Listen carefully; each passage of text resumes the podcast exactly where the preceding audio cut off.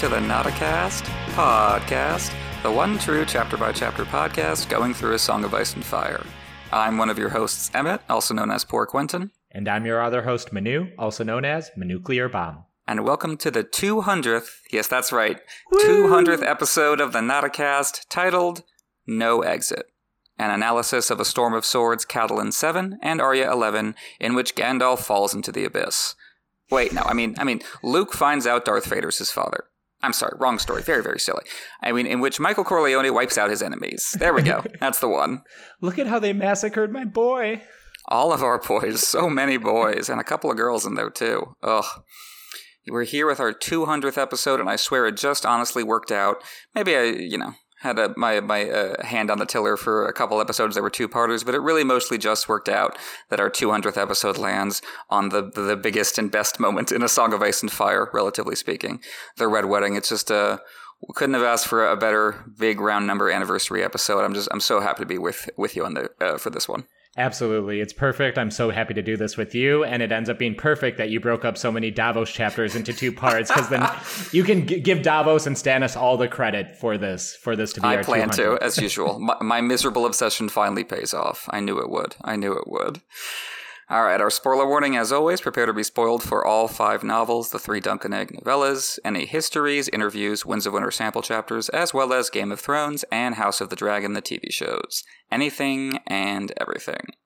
So usually we do a, a question from one of our, our, sworn sword and higher level patrons uh, at the start of the episode, and you can go ahead and check that out at patreon.com slash NotACast ASOIAF if you haven't already.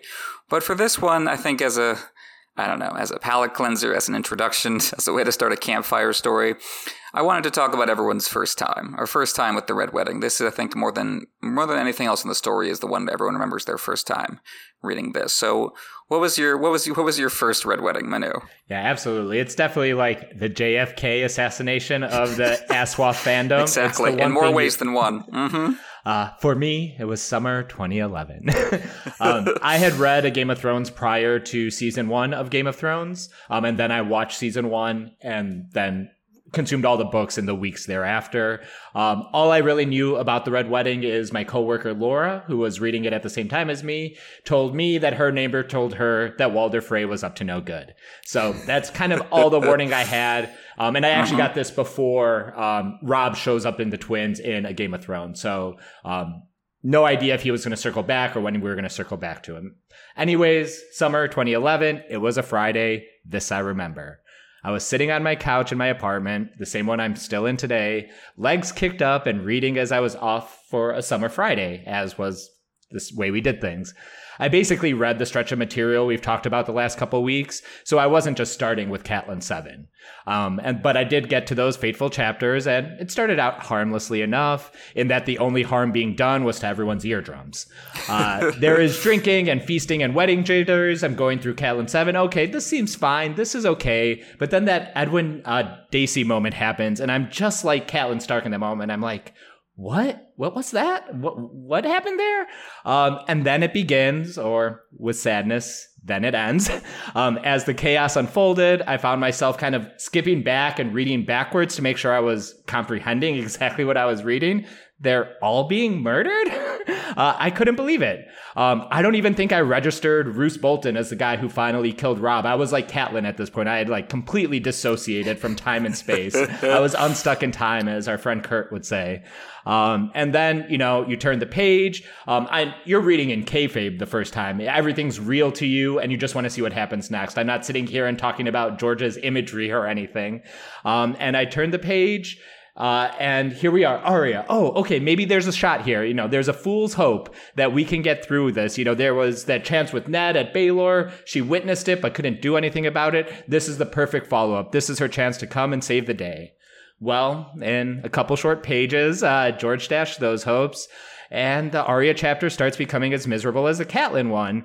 And I I kind of hadn't really gotten George's style yet. Again, this is my first time through the book, so I like now looking back, he has a style with his uh, death fakeouts. Um, so I would know like, okay, this we didn't see them die, so we'll probably see them, you know, later on in the book. I didn't really have that with uh, George um, at this point. So I'm reading the Arya chapter, and the last line is the axe took her in the back of the head, and I'm like, well, fuck? you know? um, I know Mm-hmm. um, we bag on some of these Arya chapters, but just in the moment, she's a character that's very easy to love, that we're rooting for. And I had been exposed to Maisie Williams, so she's just like the cutest little thing I ever did see. I just didn't know what to do. I'm also not the type to cheat and look at the table of contents and see if we get an Arya chapter, uh, you know, a little bit down the line. And anyways, my iPad didn't show chapters, so I couldn't even do that if I wanted to.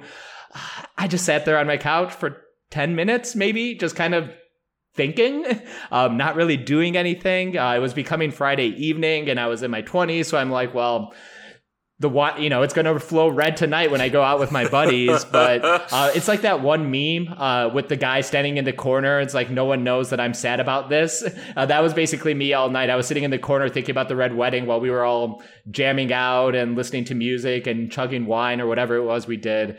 Um, but that was basically my fateful event with the story. Um, I still remember every part of that evening crystal clear. Um, it is just etched into my mind, and I think it will be etched into my mind so long as I keep the three brain cells I have. So, uh, what about you? Tell me about your time with it.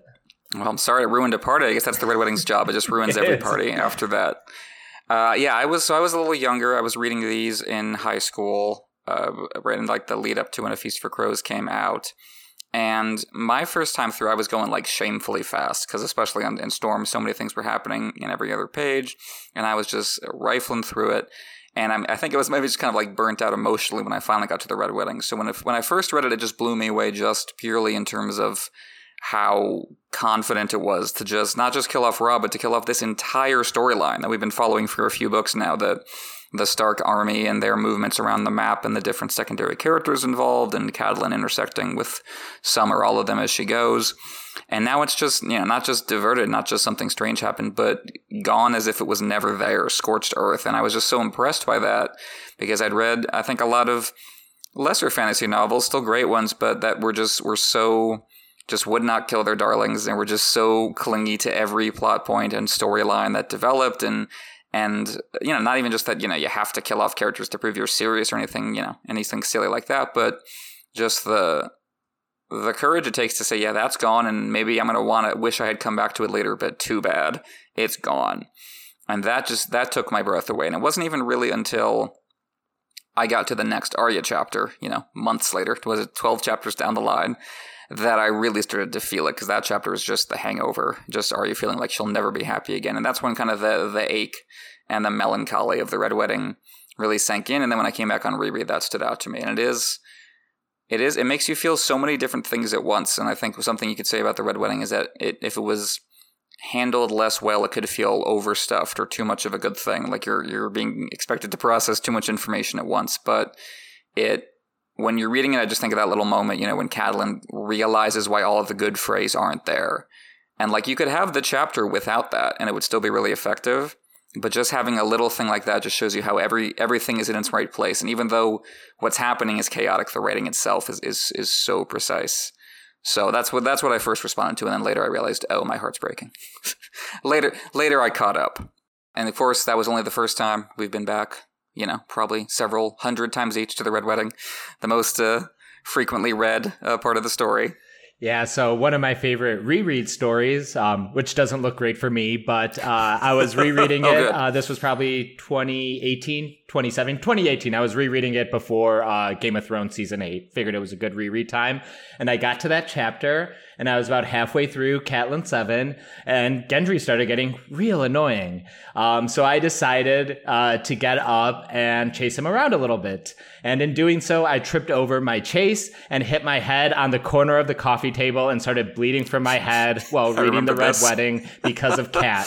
Uh, so uh, it just How literal could it be? I just like okay at this point like I'm destined to be doomed by this chapter in many ways. So hopefully nothing bad befalls me during this recording. If I don't make it out alive, um, don't bring back my body as a corpse. Is all I ask of you. Suddenly the screen starts glitching and you just vanish. And I'm like, uh oh. Start hearing voices. It's haunted. It's cursed. It's a Manu POV chapter after all. all right. Can't put it off any longer. Oh, let's get to it. We're here with a Storm of Swords, Catelyn 7 and Arya 11, so let's jump into the synopsis. The drums were pounding, pounding, pounding, and her head with them. Drums? Like drums in the deep? Oh, who knew the Freys had a Balrog? I did figure like at least half of them were cave trolls, though. The drums are joined by pipes, flutes, fiddles, and horns, each sounding worse than the last. Catelyn's not even sure what song they're supposed to be playing. Alysanne or The Bear and the Maiden Fair? Both at once, maybe? As long as Catelyn's focusing on the terrible music, she won't have to think about how bad everyone smells crammed in close together in this hot room. Catelyn is sitting in between Ryman Frey, who's got Thanksgiving level wine sweats, and Roose Bolton, who smells sweeter but somehow just as foul. Tolkien once again suing for plagiarism here. Roose is barely eating, and Catelyn can't blame him because the food is somehow worse than the music. Leek soup, green bean salad, pike poached in almond milk, cold mashed turnips, and best slash worst of all, jellied calf's brains. But at least the groom isn't complaining. He's too focused on his new bride. You would never guess Edmure complained of Roslin all the way from Riverrun to the twins. Husband and wife ate from a single plate, drank from a single cup, and exchanged chaste kisses between sips. Most of the dishes Edmure waved away. She could not blame him for that. She remembered little of the food served at her own wedding feast. Did I even taste it? Or spend the whole time gazing at Ned's face, wondering who he was? Poor Rosalind's smile had a fixed quality to it, as if someone had sewn it onto her face. Well, she is a maid wedded, but the bedding's yet to come. No doubt she's as terrified as I was. Yeah, as terrified. Let's go with that. Come on, Edmure's dick isn't that scary. Just ask Thomas Evans. At least Robb is doing his duty. He's managing to keep the food down, and he's dancing with every Frey daughter in sight. Catelyn tries to compliment the girls to Ryman, but Ryman's got his own dance going with his wine cup. That's my favorite of Song of Ice and Fire book, A Dance with Daiquiris. Booze is basically the only part of the wedding Walder Frey spent money on, which, yeah, I gotta hand it to him. Priorities in place. The ale, wine, and mead were flowing as fast as the river outside. The Greatjon was already roaring drunk. Lord Walder's son Merrett was matching him cup for cup, but Sir Whalen Frey had passed out trying to keep up with the two of them. Catelyn would sooner Lord Umber had seen fit to stay sober, but telling the Greatjon not to drink was like telling him not to breathe for a few hours. Well, at least the Greatjon will get to keep breathing. That's more than you can say for most of the guests. The only ones not drinking are Robb's guards Smalljon Umber, Robin Flint, Patrek Mallister, and Dacey Mormont.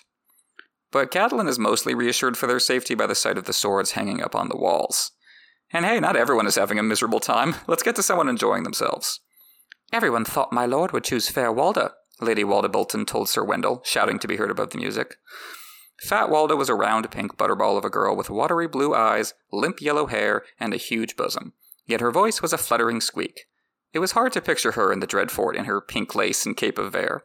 My lord grandfather offered Roose his bride's weight in silver as a dowry, so my lord of Bolton picked me.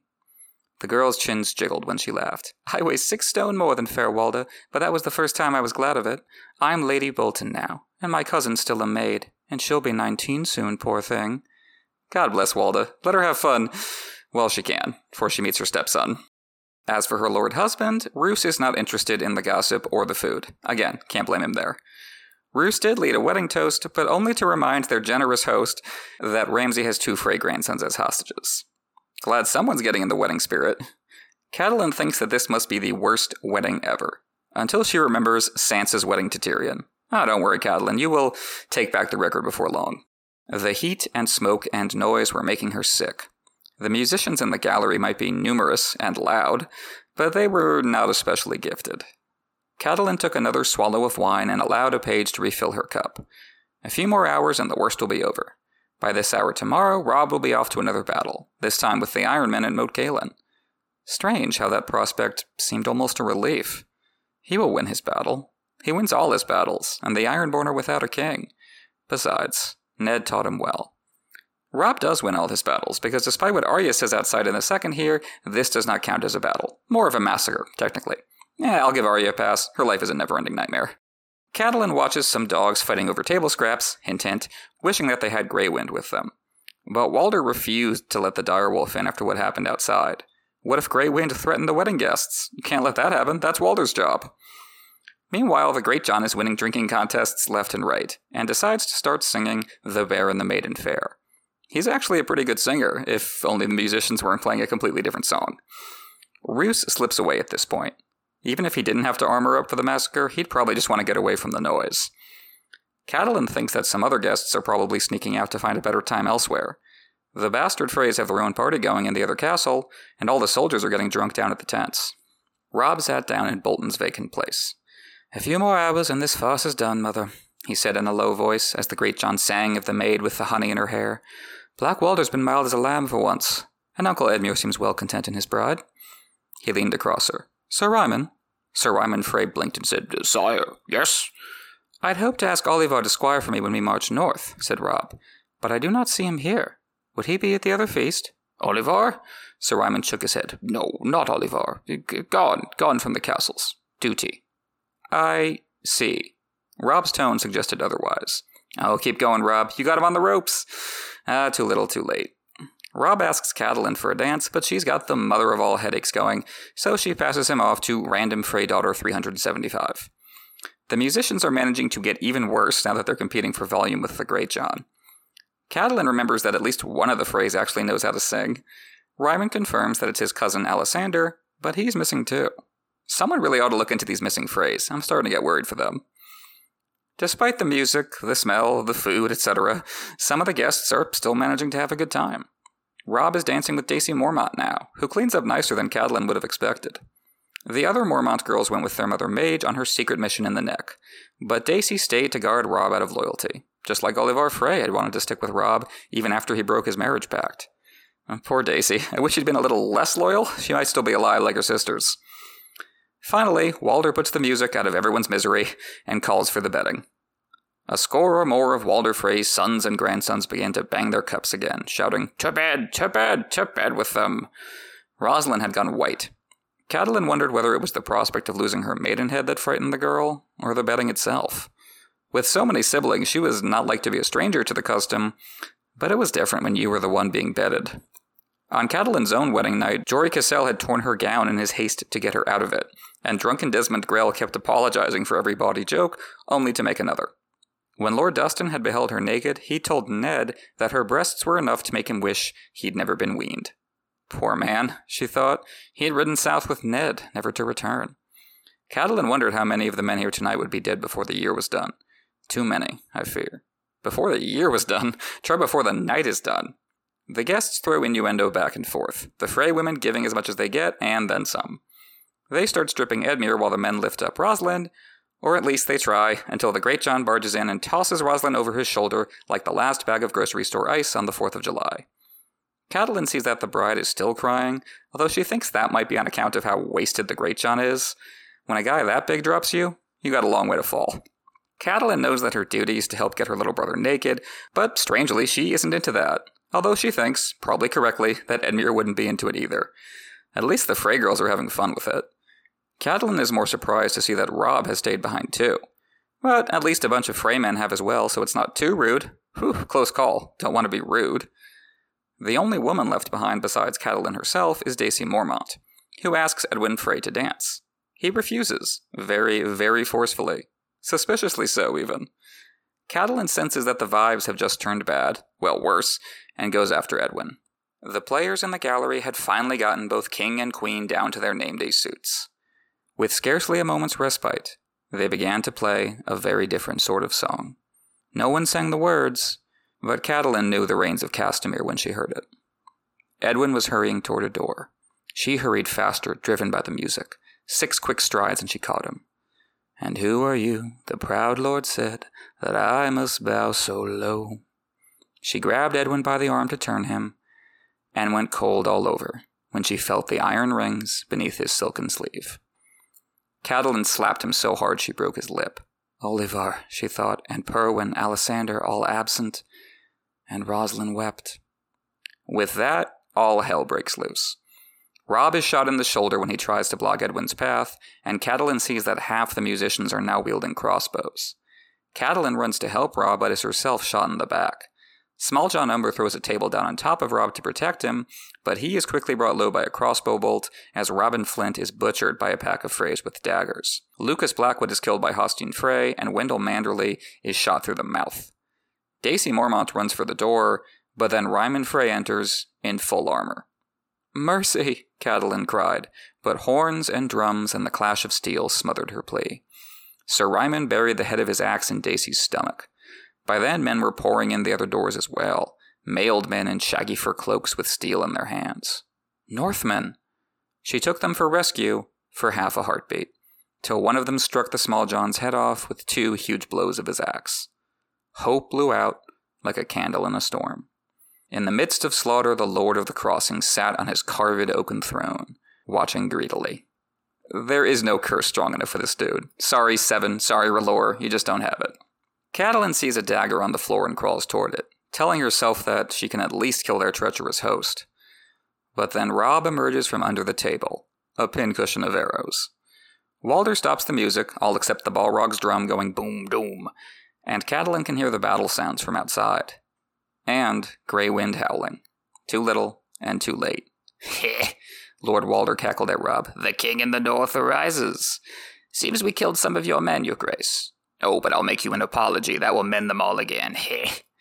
Man, how late do you think he was up working on that line? Catelyn grabs Aegon Jinglebell and holds the knife to his throat.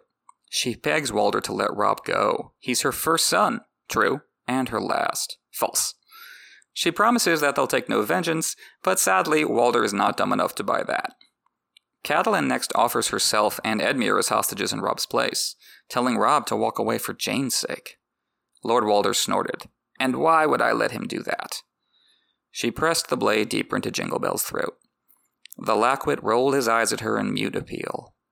A foul stench assailed her nose, but she paid it no more mind than she did the sullen, ceaseless pounding of that drum.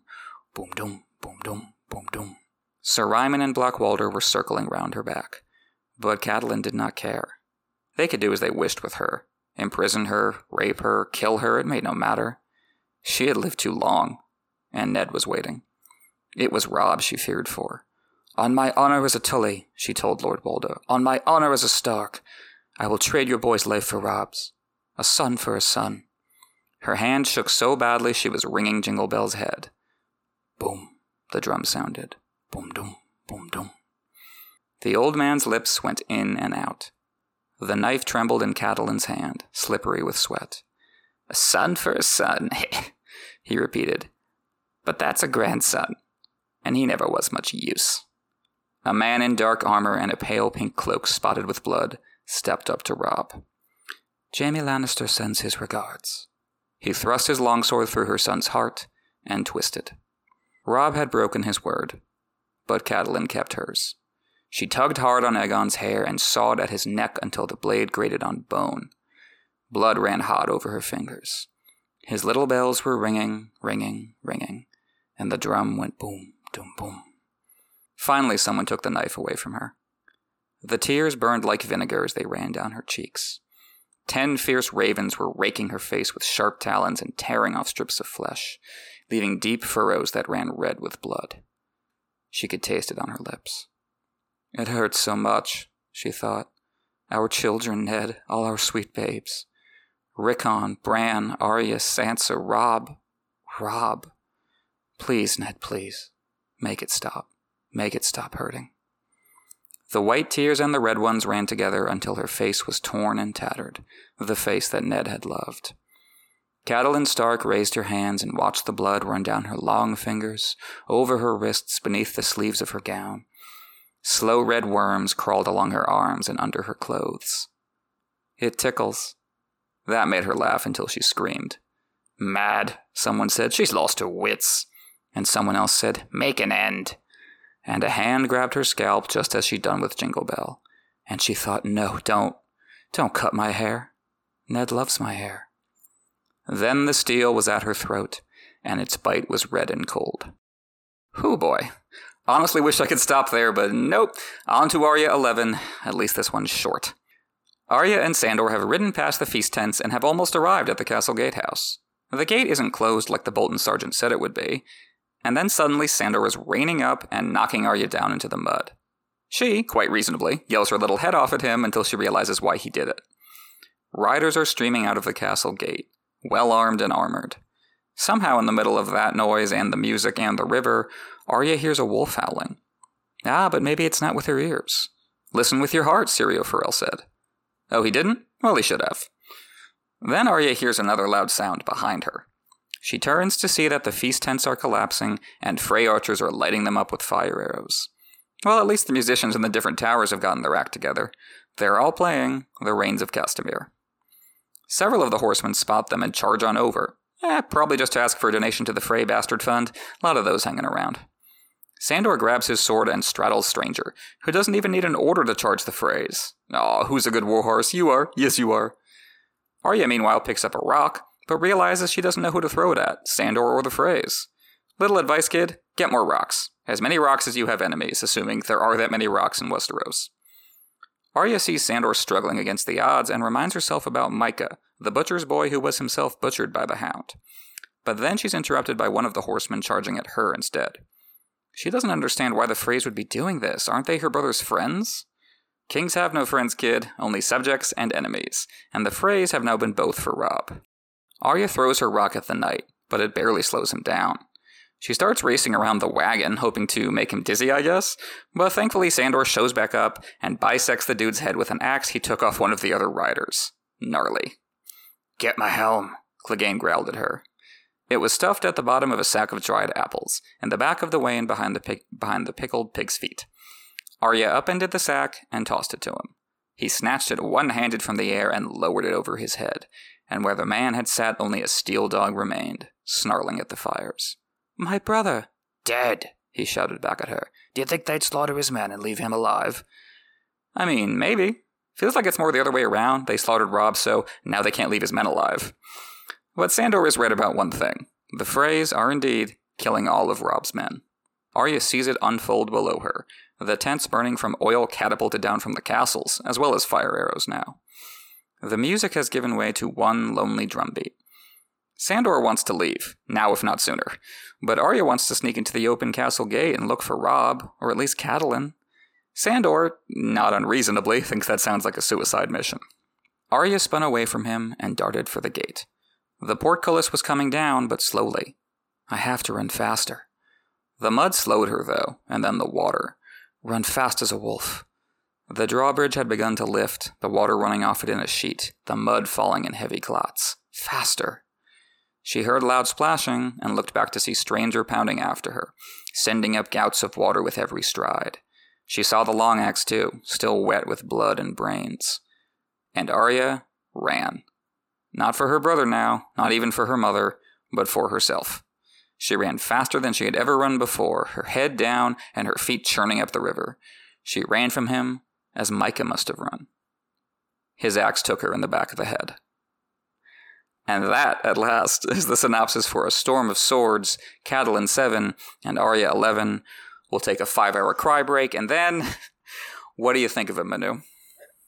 All right, let's get the important stuff out of the way first. Jaime Lannister, innocent. gavel, gavel. Case is settled. That said, uh, what do you want me to say? It's the red frickin' wedding, man. For us and all of you out there, it's ground zeros for a Song of Ice and Fire fandom. It is the thing. And really, this is what we want from art, right? Why we read books and watch TV and movies to become so deeply invested in character and story and to have it pay off in a deluge of emotion, catharsis, and of course, pain. It's pain all the way down, pain and suffering, and in many, many ways, life has never been the same ever since. There's a reason it's cherished in its own way by the fandom. There's a reason it broke the internet when Game of Thrones got to it. There's a reason it made sense to make this our 200th episode. It is just simply that big. Like I said last time, I think the highest compliment I can pay the Red Wedding is that it still works. And it would make sense if it didn't, right? This is such an overexposed moment in the story, especially after the show. I think about all the Red Wedding reaction videos, the, the think pieces, the Reddit essays, and Tumblr gift sets, all the stories everyone tells about how they had to stop and throw the book across the room at this point. We just told a couple of those stories ourselves. You'd think with all that baggage, the event itself might no longer live up to the hype. But it does. It really does, every time I read it. Because the bones of this thing are so solid.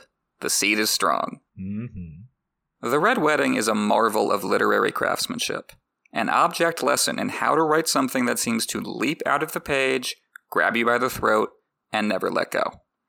It's a shock to the system that comes out of nowhere to the first time reader, but as we've been covering, it's also the single most heavily foreshadowed event in the story. Somehow it's both at once. Even on reread, though, when I can see all the setup, it still locks me into that same sickening dread, like bile rising in the back of my throat. It makes me think of a quote from Faulkner The aim of every artist is to arrest motion, which is life, by artificial means, and hold it fixed so that a hundred years later, when a stranger looks at it, it moves again. And that's what George did here. All I have to do is read those opening words about the pounding of the drum, or see a single screenshot from this scene on the show, and there it is. It moves again. This is the defining moment of A Song of Ice and Fire, and even if George never actually finishes this story, the Red Wedding will endure forever. It's immortal. So, I want to take a second to discuss A Song of Ice and Fire structurally, just so we can place the Red Wedding into a broader narrative context. I think of ASOIAF in terms of three acts. The first three books are Act 1, Feast Dance is Act 2, and assuming George sticks to his plan, Winds of Spring is the final act. Not everyone has to conceive it this way, but it makes the most sense to me, especially using the epilogues in Storm and Dance to act as act breaks. From there, then, Act 1 of A Song of Ice and Fire itself can be broken down into three acts. The first act is A Game of Thrones, the second, A Clash of Kings, and the final, A Storm of Swords. And of course, A Storm of Swords itself breaks down into three acts. We've been tracking this second act that starts with the wedding between Tyrion and Sansa till it ends here at the Twins. In popular parlance, we use the term climax pretty loosely. Often, we use it to mean the resolution of the core conflict, when Luke Skywalker defeats Darth Vader. But in a traditional plot structure sense, the climax or peak is called the turning point, usually at the end of the second act, Vader revealing fatherhood to Luke, for example. What happens after, the Jedi returning, is then deemed the falling action, and any postscript is the denouement, say the Ewoks dancing. All of that is to get at we have nested act structures working on top of each other, and they all intersect in these two chapters. I've been calling the Red Wedding a hinge of the narrative for the last couple episodes, and that is in part because of how intrinsically placed the Red Wedding is into the overall plot structure. It's serving different needs to each of the act structures at work. The Red Wedding is a climax of A Song of Ice and Fire, Act 1, of the first three books. Or you could even say the Red Wedding and Purple Wedding are that climax in concert. That's fine too. I'm using it here to mean resolution. It essentially ends the conflict of the War of the Five Kings, Joffrey and Tywin's upcoming deaths notwithstanding. But relative to A Storm of Swords itself, this moment functions more as the turning point definition, as we have the entire third act of A Storm of Swords to follow. The meaningful climaxes of A Storm of Swords itself are Stannis up at the wall and Tywin on the shitter, which we'll worry about later on in our podcast. But here, the narrative shifts dramatically. The Westeros story, which is heavily focused on the Riverland so far, will now shift to two new centers of political gravity at the Wall and King's Landing. And in a way, those two poles represent the dilemma for the third major theater in the story. That is, Daenerys out in the east, as saving the realm from the threat in the north and winning the throne in the south will be the quandary she sails west towards. Of course, we still have 30 chapters left in this book, and I consider what comes after these chapters to be the denouement of A Song of Ice and Fire Act 1, even if it is A Storm of Swords Act 3. Just in this book itself, the mix of chapters and ascendancy gets a little shakeup. To no one's surprise, the first two thirds have been focused on the Riverlands, building to this event, primarily Jaime and the two point of views we're talking about today, Catelyn and Arya. Other characters have had their mo- moments early on. I'd say Davos and Dany both had their high points already for Storm, the former becoming Hand and the latter sacking Astapor. The focus going forward will be on Jon, Tyrion, Sansa, and key non point of view characters like Stannis, Mance Rayder, and Tywin Lannister. This analysis may all seem a bit mechanical, maybe even foolish considering we don't definitively have the final two books to concretely lay out an act structure, but we are going to talk a lot today about how awesome this moment is from a prose, thematic, narrative, and, pers- and perhaps most of all, emotional sense. But I think how George has structured the saga itself is worthy of note, a feat in its own right. It's understanding the moments that make the story writ small and writ large, and how those reinforce each other to make something greater than the sum of its parts. Yeah, exactly. I love that. it, it is greater than the sum of its parts because you're looking at not just the emotional quality of a chapter like this on its own, but how the structure enhances that emotion and kind of acts as a, as a delivery vessel for it. The artistry is in how they're woven together, all reinforcing each other. Ideally, your form matches your content. There's that great Roger Ebert quote that what's important is not what a movie is about, but how it's about it. So while The Red Wedding works like gangbusters as a standalone set piece, it also draws a lot of its power from that context. Like you said, we've been spending so much time in the Riverlands lately. It's the center of the war and the backdrop for so many crisscrossing character arcs. And then, after the Red Wedding, poof, it's gone. Like this was such a devastating event, it broke the story apart. Catelyn's POV and the Stark Tully faction that POV showed to us is removed from the board. Jaime moves on to King's Landing, at least temporarily, and George delays the next Arya chapter for a long time, in part to build up the suspense of the fake out death we'll be talking about here, but also to make us feel the absence of the Riverlands, like the missing chapters are standing in for missing people. Again, the form matches the content. From here, we shift into a series of chapters in which other people deal with the fallout from the Red Wedding, incorporating it into their own personal and political context. Tyrion gets the news from Tywin and immediately wants to know if Cersei found out before he did, because that's what's important. Everything is just fuel for inter-Lannister conflict, although he also has to reckon with how to break it to Sansa. Then we see Team Stannis find out on Dragonstone. And for them, the Red Wedding is mostly about how it plays into Melisandre's leech burning ceremony and the potential consequences of that for young Edric Storm. Bran dreams about the Red Wedding, seemingly as it happens, but it's so terrible that he can't put it into words, can't even think directly about it the next morning. We've talked in the build up to the Red Wedding about how prophets start seeing visions of it, the horror of it reverberating on a cosmic scale. Same goes for the aftermath. It bleeds into and infects the rest of the story. We're still seeing the ramifications play out well into Feast Dance. This is the reason Tywin's corpse stinks. This is the reason the Brotherhood turns partisan. And this is the reason Arya tries to be no one after this.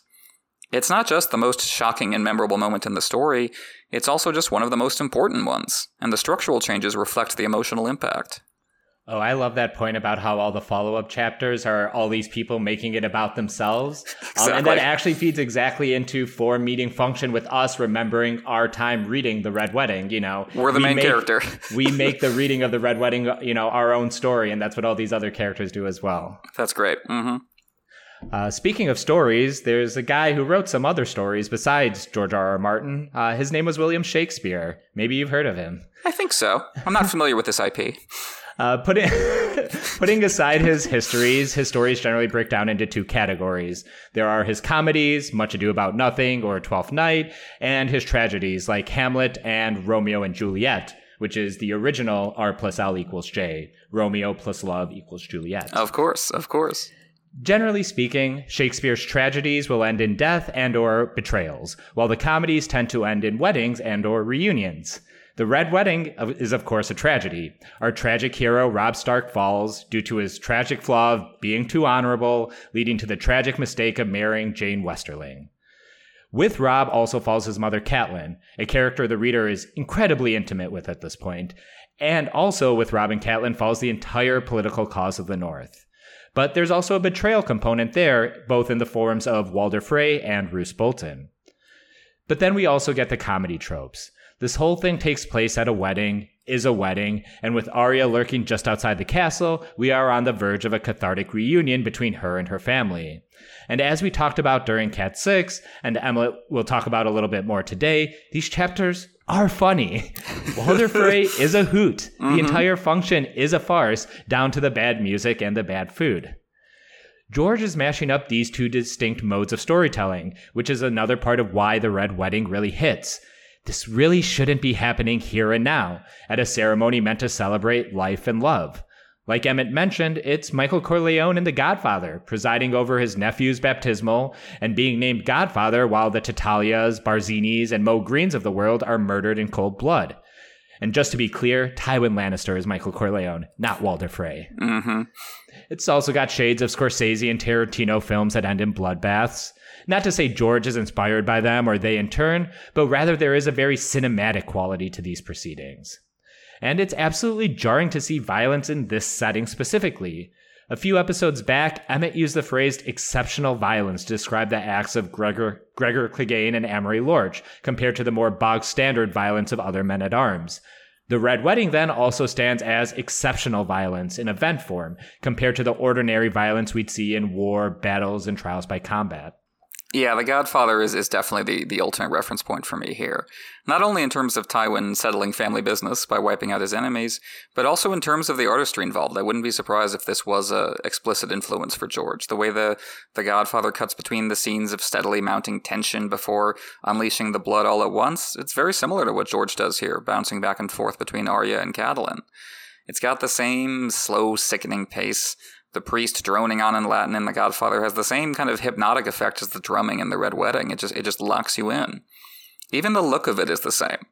The Godfather movies are usually talked about visually in terms of those those deep velvety blacks captured by cinematographer Gordon Willis. They called him the Prince of Darkness after this, and those are still striking, representing the the emptiness at the heart of Michael's arc. But what sticks with me even more is the the kind of burnished bronze, kind of red gold quality to so many of the scenes, especially the interior scenes in The Godfather. And I love how that style is weaponized when it comes to the the baptism slash massacre sequence. When those colors ramp up and it suddenly looks like hell. Same idea here. And George is drawing from the, the Greeks as, as well as Shakespeare the concept of xenia, the code of hospitality that, that binds both hosts and guests, built around the idea that your guest could be a god in disguise, so you better treat every guest uh, very well in case you know you piss off Athena or Artemis or one of those people is going to wipe everybody out on the spot. And the Odyssey hinges on xenia to a large degree, both in terms of how Odysseus is treated by the people he comes across, and of course the suitors sitting around his house eating all his food. George builds on this with his emphasis on gifts to guests in A Dance with Dragons. That's how Wyman Manderly kills, cooks, and eats three Freys, Titus Andronicus style, to take it back to Shakespeare, while still not technically violating guest right like they did, because he gave them gifts first and then killed them. No literal gods show up in disguise at the Red Wedding, but George definitely leans into the idea that the gods cursed the Freys for this. Like, this is partially, of course, just what people think and how they interpret it in universe, but you get the sense that George really does believe that's what's happening here. Like, Stoneheart is one of the Greek Furies, the revenge deities that carry out the divine punishments for violating this kind of taboo and a less direct a comparison, but the sense with the Red Wedding of this this master plan snapping into place just as it's too late to do anything about it also reminds me of Ozymandias in, in Watchmen when he just says, "I did it 35 minutes ago," and you just feel that shock set into place along with the characters. The Red Wedding, I think, is going for a similar vibe, if in a very very different context. Sandor should have told that to Arya at the end of Arya 11. Oh, Walder Frey probably did it 35 minutes ago. We should would, get out of here. exactly, and he'd be right of course, you know, my mind is jumping to Shakespeare and The Godfather because, you know, I was born this way. But The Red Wedding has several historical analogs on top of the literary ones. The most famous of these is The Black Dinner, which occurred in Scotland in the year 1440. Three nobles, William Crichton, Lord Chancellor, Sir Alexander Livingston of Callendar, and the Earl of Avondale conspired to take down the Douglas clan, which had amassed considerable power while serving as regents to the boy king James II. The conspirators invited two sons of the Douglas clan to Edinburgh Castle, served them a black bull's head, a symbol of death, then arrested the boys and eventually beheaded them as traitors. I'm simplifying the story, but I think what's key is that this murder didn't really break the long term power of the Douglas clan in Scotland. They still held power broadly when King, King James II came of age, and King James would also essentially do a second black dinner to parallel the possibility of a second red wedding. In 1452, James invited the 8th Earl of Douglas, also named William, to Stirling Castle under the promise of safe conduct, only to accuse him of conspiracy and then Julius Caesar him 26 times. That would eventually lead to a civil war and the Scottish Parliament declaring Douglas claims to land forfeit and the Crown taking the lands back. A very clear parallel to what officially happens to the Starks here, whose land is officially reincorporated into the Seven Kingdoms and the wardenship handed over to the Boltons. The Roman Emperor Caracalla did his own red wedding in 216 AD as he pursued conquest in Iran. He pushed for a red wedding with the Parthian king's daughter as a means to make peace, and when the match was agreed upon, he had everyone slaughtered at the celebration event. He then went on to level the surrounding cities. Caracalla makes a solid comp for Ty- Tywin Lannister then, ruling for a long time with a reputation for cruelty before being killed by one of his own. Soldiers, though, not his sons. Got off comparatively light. That's great. Obviously, George has um, brought up the the black dinner as a comparison for the Red Wedding before. There's also the Glencoe massacre, also in uh, in Scottish history, where some clansmen who weren't interested in uh, paying allegiance to William III and Mary II after the the Jacobite Rising in the 1680s, uh, several of those clansmen were uh, were wiped out along with their men. Roughly uh, 30 members of, the, of, their clans were, were killed by the, the Scottish government for making things awkward for them. So George has also brought that up as some part of his general mashup he does with historical events. Specifically, he said that whatever I come up with, there's always something worse in history. so as bloody as George can get, he's only, you know, he's only keeping pace with what we've done to each other. I guess, I guess we also need to eulogize Robb Stark, the young wolf, the king in the north. His was not the Song of Ice and Fire, no matter how badly we wanted it to be. He followed in Ned Stark's footsteps, and Jon will follow in his, though I assume with a twist. Robb's rise in A Clash of Kings was mythic and meteoric. The boy king who would lose no battles while strategi- strategizing against Tywin Lannister, one of the most hardened generals in Westeros. The reader's distance from Robb allowed that myth to grow, for George to print the legend. While we don't have that distance in the HBO adaptation, I really love Maisie Williams' Arya explaining it to Charles Dance's Tywin. They call him the Young Wolf. They say he rides into battle on the back of a giant dire wolf. They say he can turn into a wolf himself when he wants. They say he can't be killed. The rub, of course, is how that exchange ends that anyone can be killed. And so she spoke. The Storm of Swords Robb has been an altogether different beast. Not far off page winning battles in the Westerlands, but in our face, dealing with day to day politics, of broken betrothals and mutinous allies, of strategic blunders and dead kin. Winterfell has fallen, his brother's dead, his sister's dead or Lannisterized, and now the North is facing a behemoth of Tyrell and Lannister forces upon the Iron Throne. It's been an unpleasant march to the Red Wedding, with only faint glimpses of hope teasing a potential northern reconquista. But as it, as we've said, that hope was just a set of jangling keys to keep us distracted from the knives at Robb's back. Through Robb, George gave us a look at a young King Arthur, and maybe more importantly, King Arthur's mother, and more generally, a traditional hero archetype of the Campbellian, Campbellian sort, sure, but also in a form more ancient than that. In the moral universe of A Song of Ice and Fire, he seemed the most righteous of the five kings, justice and mercy working in concert in ways the other warring kings haven't quite mastered yet. But like with Ned, we see what happens when that bumps into the real material political context of Westeros, and a deteriorating one at that. Norms are breaking down. We're well past a legal breakdown. This is a complete abandonment of our obligations to other people. And while George's thumb is on the scales, there is something to this. Even if you are good hearted and win every battle in front of you, it's still no guarantee you come out on top. It's easy to dismiss Robb as nothing but a long con. The story's most elaborate red herring. The guy who wins it all right up until he loses it all. And definitely George is trying to shake up this image the young, handsome, kind hearted warrior king prodigy who looks and sounds like he just stepped down off a stained glass window. It's an idea that's easy to take for granted, and George wants us to make us aware of that and question it. He keeps us at an emotional distance from Robb by not making him a POV, unlike most of his siblings. The only other Starkling not to get their own chapters is baby Rickon, and the name of his wolf, Shaggy Dog, indicates that Rickon's story really might be a comically extended joke on the reader. These Shaggy Dog stories are the kind of long-winded joke where the the humor is that it mm-hmm. never leads anywhere and kind of peters out. That might be what's going on there. But I think there's more going on with Robb, especially in terms of why he falls. I think a lot of readers have overcorrected when it comes to both Robb and Ned. Things don't work out for them, to put it mildly, so it's easy to reach the conclusion that they were wrong about everything. Not only that their strategies didn't work, but that their worldviews were fatally flawed. Coming back after Feast and Dance changes your perspective. Look what happens in those later books.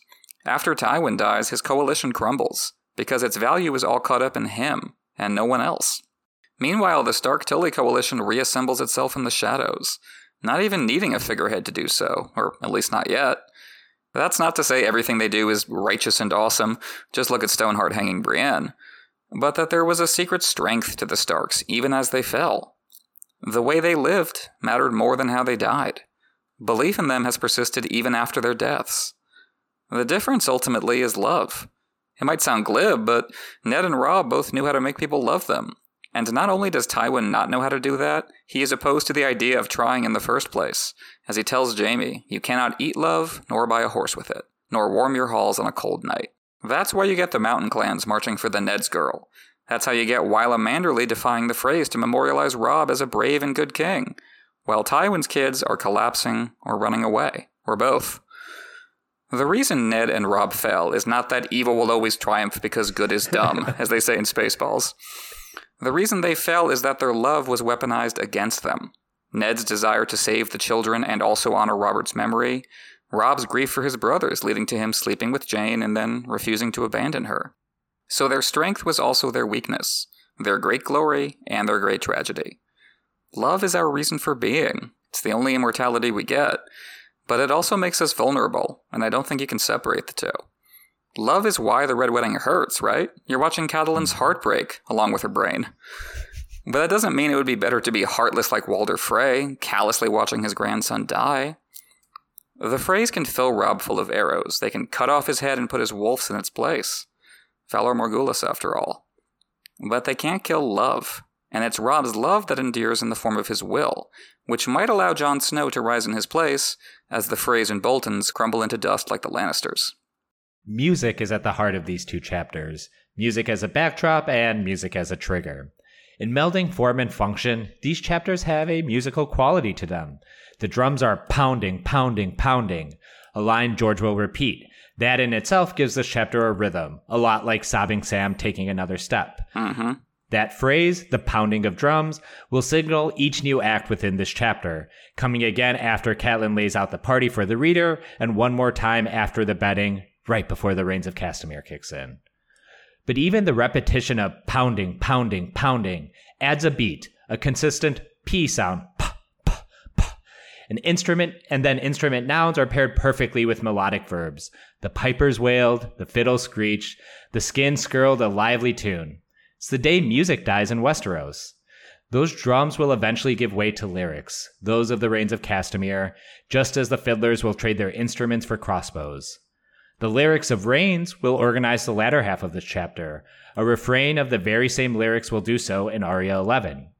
George's imagery is, you know, always great, but that almost obscures the fact that George's mood setting is sensory to the fullest. He engages all five senses. Visually, we can imagine the rain outside of Catelyn's room at the Inn of the Crossroads back in A Game of Thrones, or Tyrion describing the lush Vale of Arryn thereafter.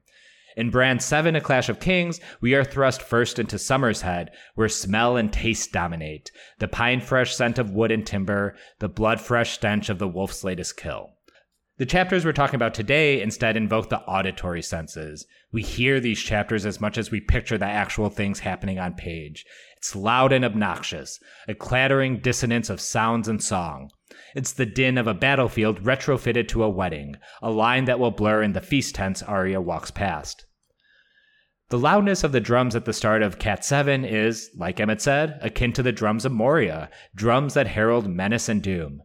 But it's also like an EKG meter, measuring our heart rate, or perhaps the vitality of the Northern cause through the proceedings, beating loudly at first, heavily, like we are all anxious, just trying to get past this goddamn wedding so we can head north and get back to the fight.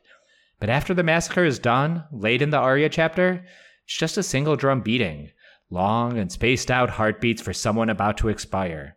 Instead of growing louder, the beating of the hideous heart grows softer and fades as the chapters end and realization sets in for the reader. I assume this is what Charles Dickens' Telltale Heart is about. I only know about it from Lisa's diorama competition at Springfield Elementary. Sadly, there are no Star Wars action figures in this original packing. Uh, Walder's got him hidden behind his throne. He's got like a little compartment you can open. He's got Chewie in there. He's got everybody. No, I totally agreed about the sensory overload. This is why this chapter is so effective, even more than everything that's happening in it. We're talking about two chapters today, but Catelyn 7 on its own might be George's crowning achievement. In terms of A Storm of Swords, its only rival for me is that first Sam chapter you mentioned, and for a lot of the same reasons.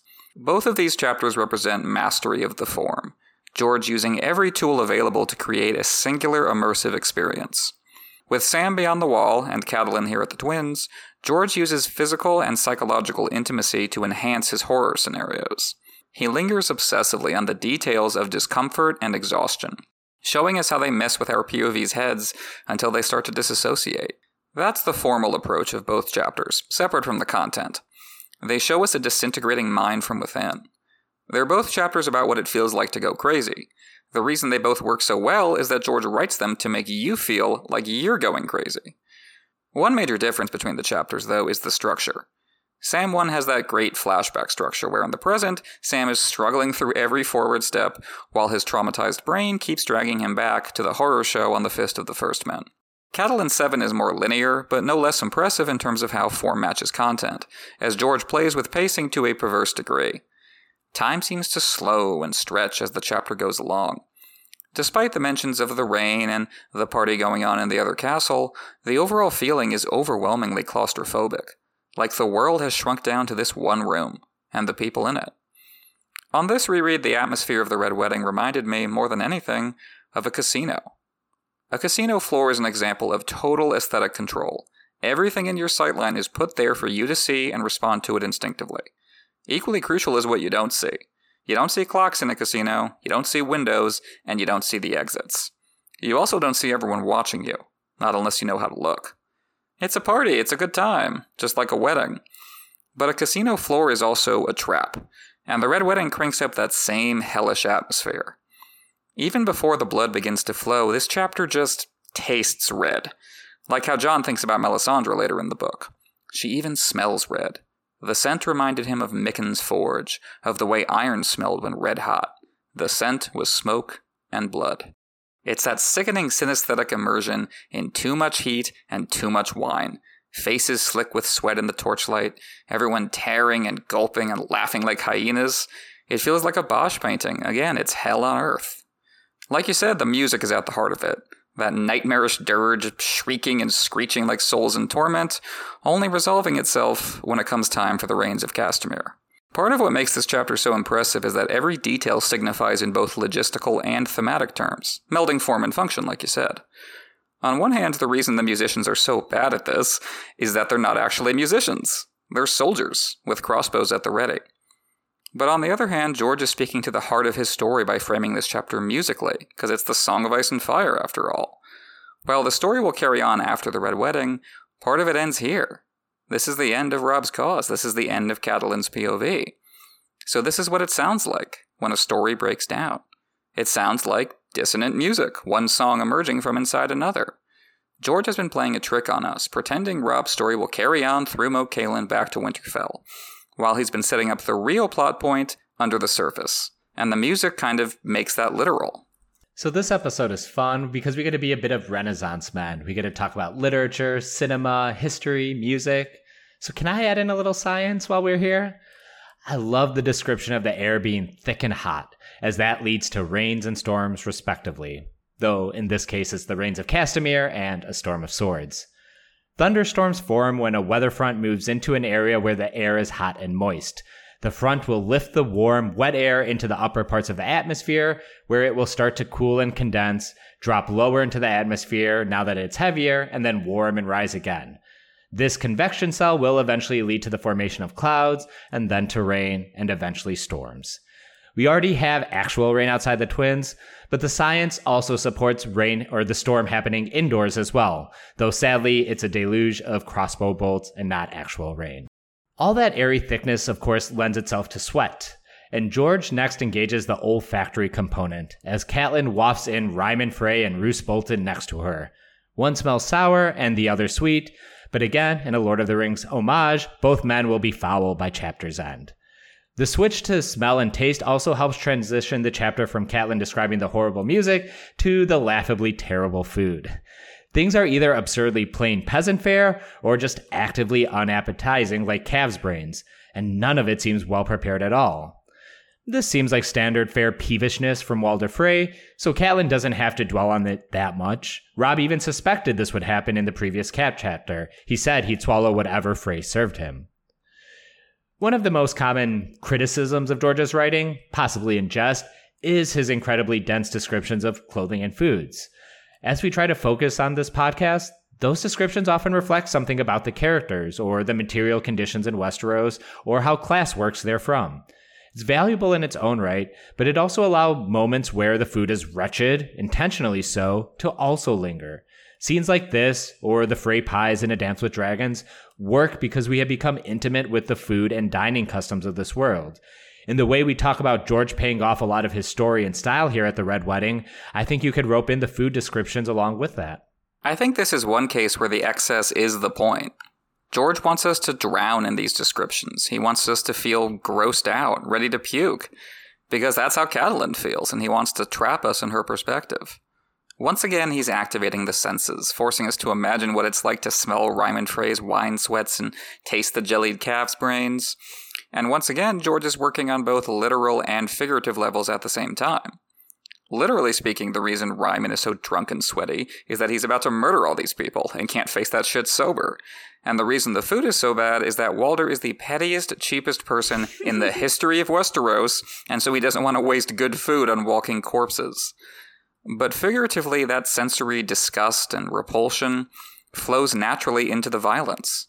It's this nightmare logic where the bloodletting seems like an extension of the horrible sounds, smells, and tastes. It's all of a piece, a grand design.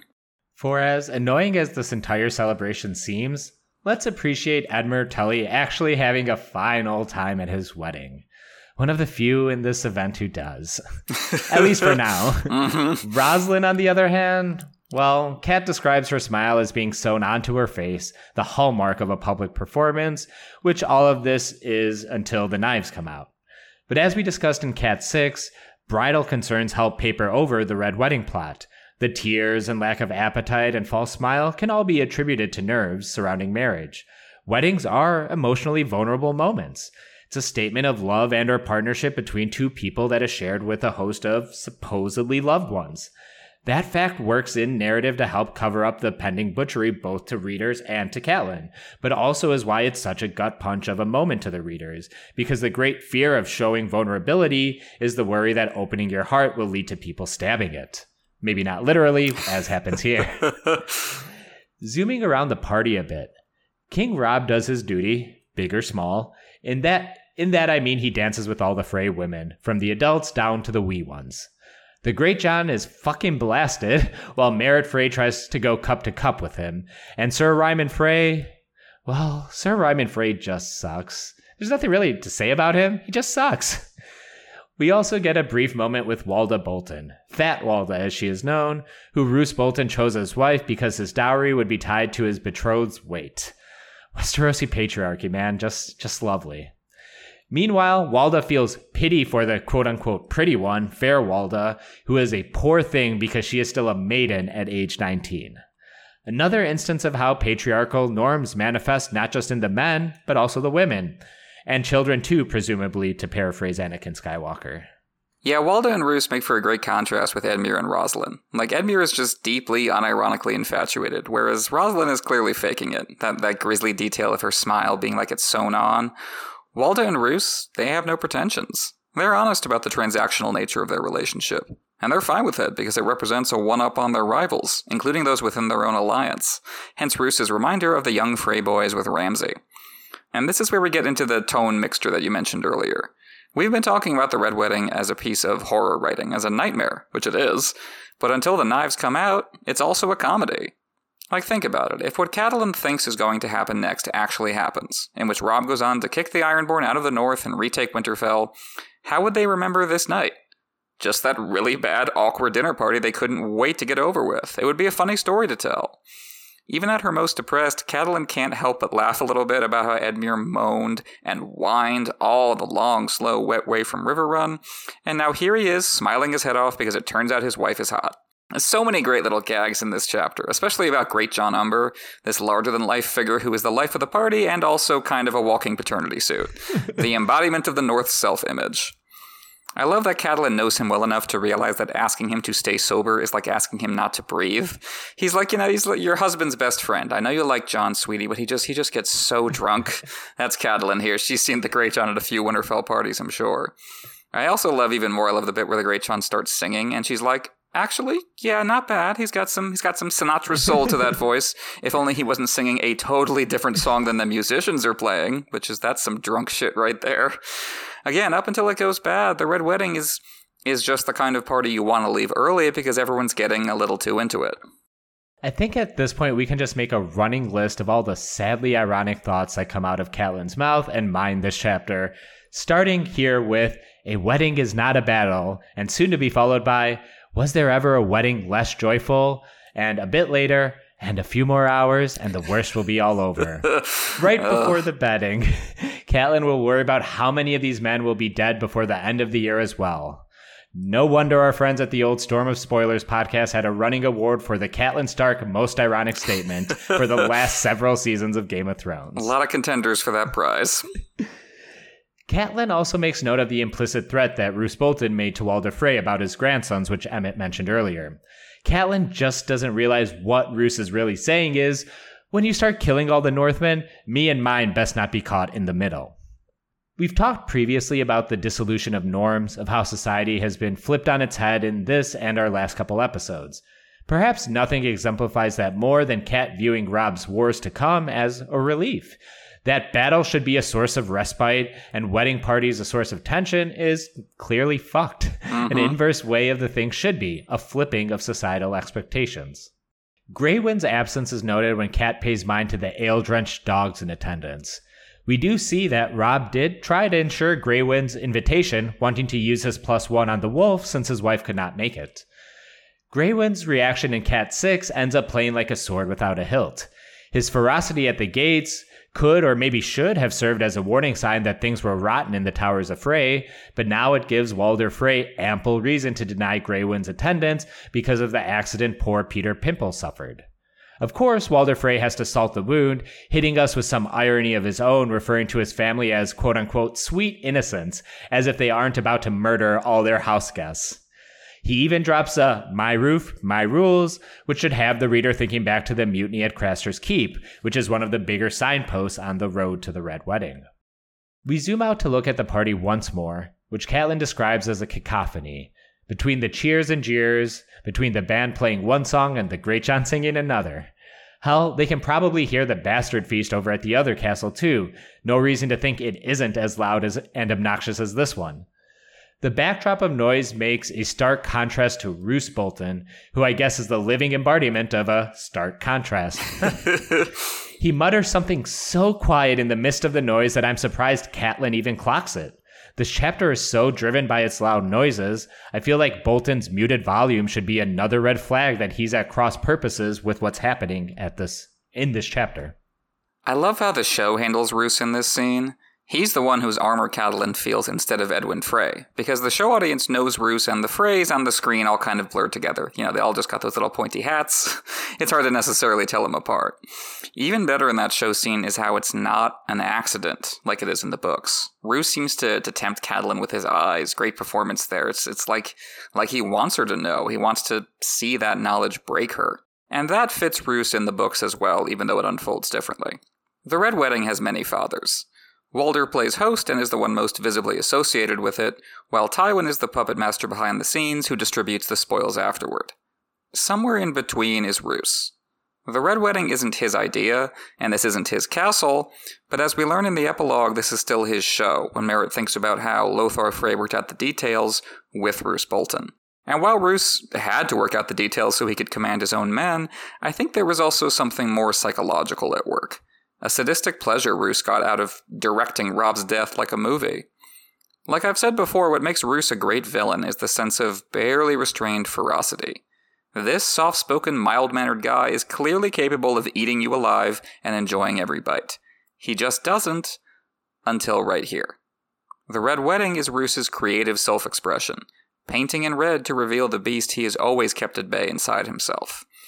The hellish aesthetic of the Red Wedding, the, the shrieking sounds, the disgusting smells and tastes, all of that is what the inside of Roose's head is like 24 7. Now he shows himself to Robb and right before ending them. Robb takes Roose's bathroom break as an opportunity to chat with Mom. Really, the last time we have a moment with Robb before all hell breaks loose.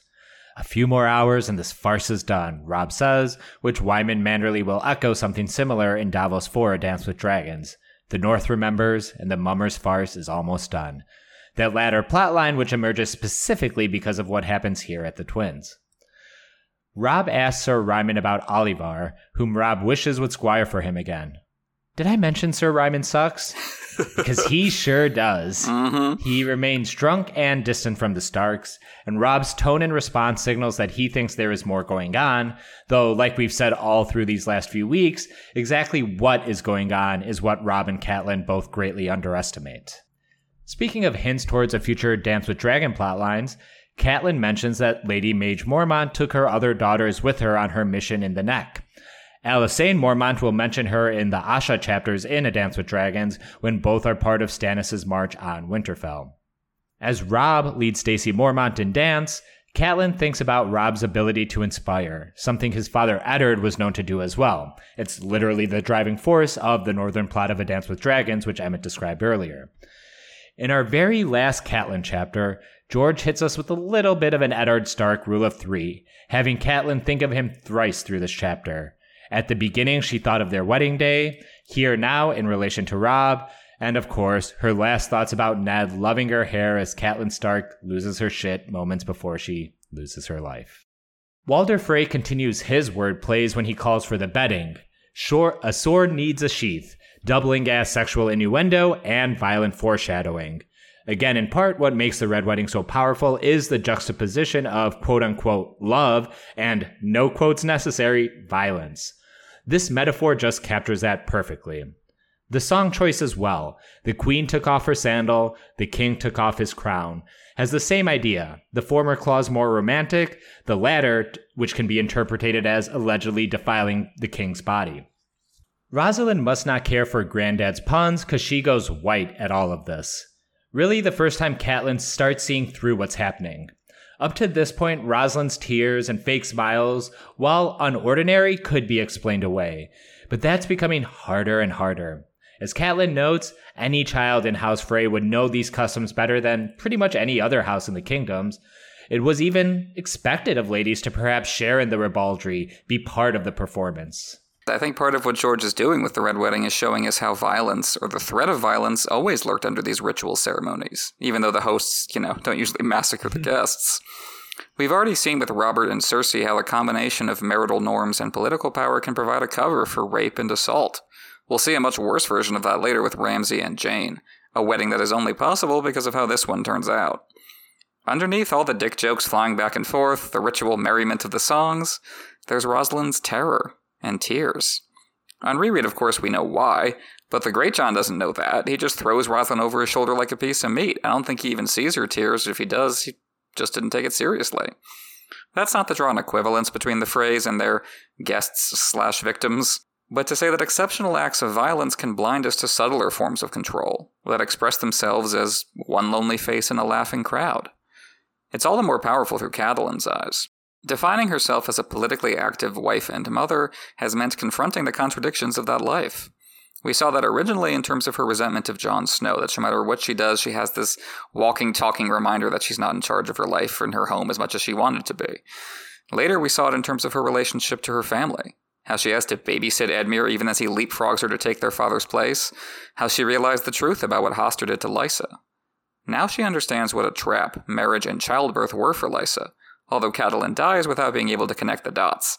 That Littlefinger took advantage of Lysa in order to deceive Catelyn about who killed Jon Arryn, dragging the Starks and the Tullys into what was, up until that point, a struggle within the royal family between Cersei and Robert's brothers. The Red Wedding takes that hidden pain and rubs Catelyn's face in it, along with ours. It makes the suffering impossible to ignore, and there's a hideous catharsis to that. George, I think, here is taking on Sandor's role when Sandor says to Sansa, I'm honest. It's the world that's awful. That's George here. Mm-hmm. All right. All right. Do we need to do some kind of like warning that we're about to get into the murder palooza? We're tipping over the hill of the roller coaster, folks. No turning right. back. Here we go. For all the loud noises, including another line of the drums pounding, pounding, pounding, it is a whisper that sets things in motions or at least signals a shift to said murder palooza. Dacey Mormont's entreaties towards Edwin Frey are met by quote unquote unseemly violence, as Cat puts it, giving way to the exceptional violence that's about to explode on the page. Cat tries to downplay it momentarily, but then everything clicks into place. She feels Edwin's chainmail, she hears Tywin's song, Rosalind's tears, the missing Freys, it all adds up. But too late. Within three sentences from Catelyn's epiphany, Robb Stark has grown some new crossbow bolts. And away we go. Death finds a way. And like I said, I love the bit with Roose on the show, but this with Edwin Frey works on its own terms. I love that it's something so small that sets Catelyn off. It's not Walder saying the red will run. No, it's just Edwin refusing to dance, a little too loudly.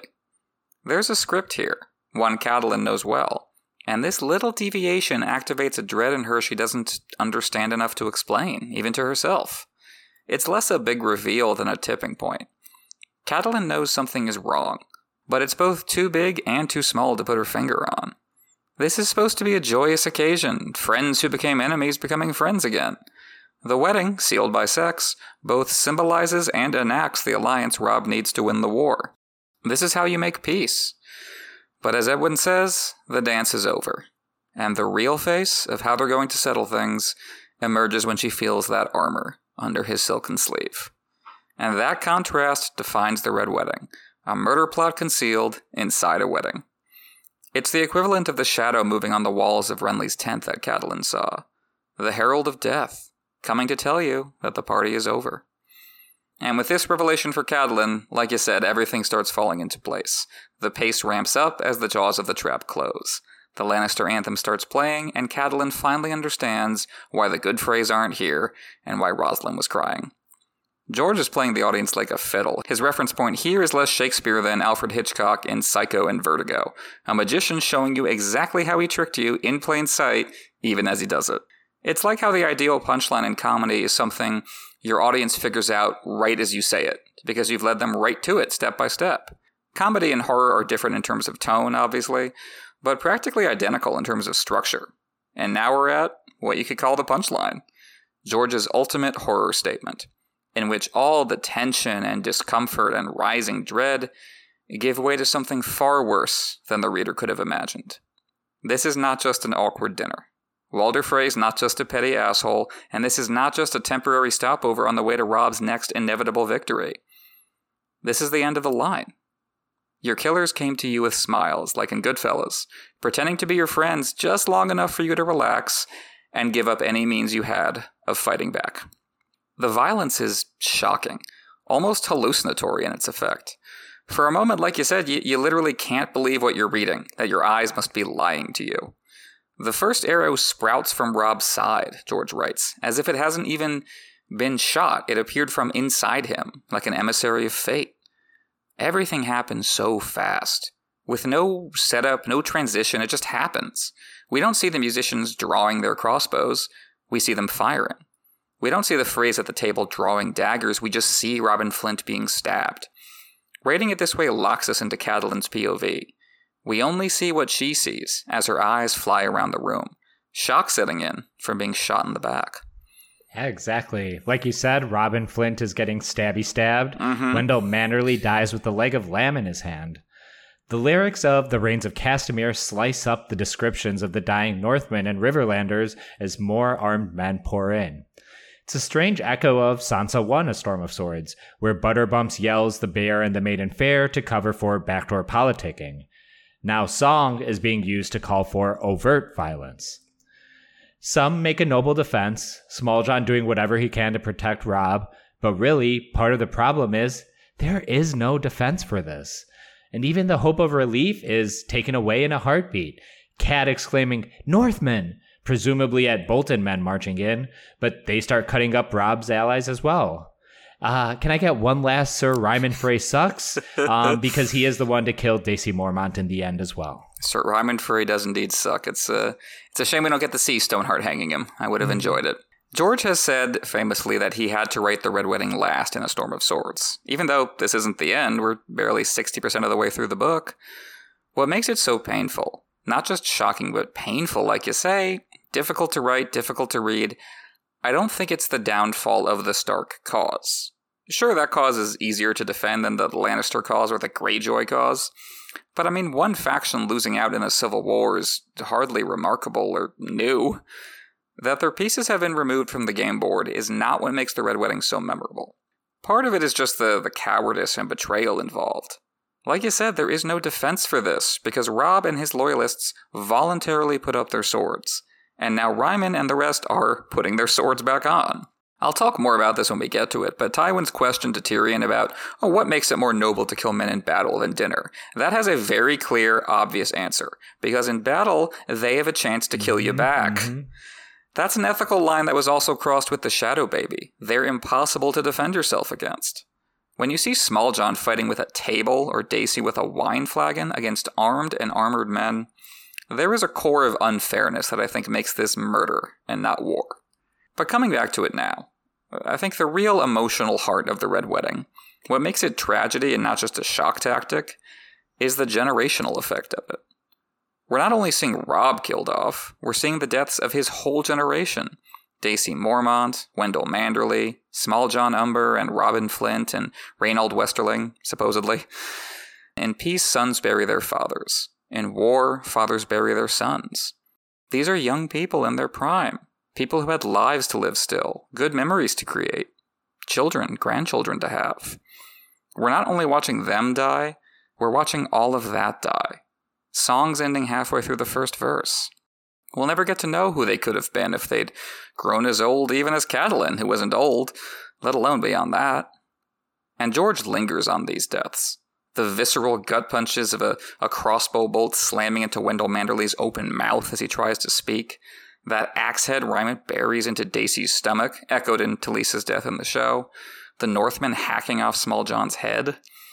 One of the most brutal moments in a set piece composed of nothing but brutal moments is when Catelyn briefly hopes those Northmen have come to save them, those shaggy fur cloaks she describes that have meant home and hearth for the Stark POVs. But like you said, those are Bolton men, turning on their comrades, and so hope blew out like a candle in a storm. A beautiful turn of phrase that again reaches back to Renly's death that Catelyn witnessed. It was like the gods were getting her ready for this.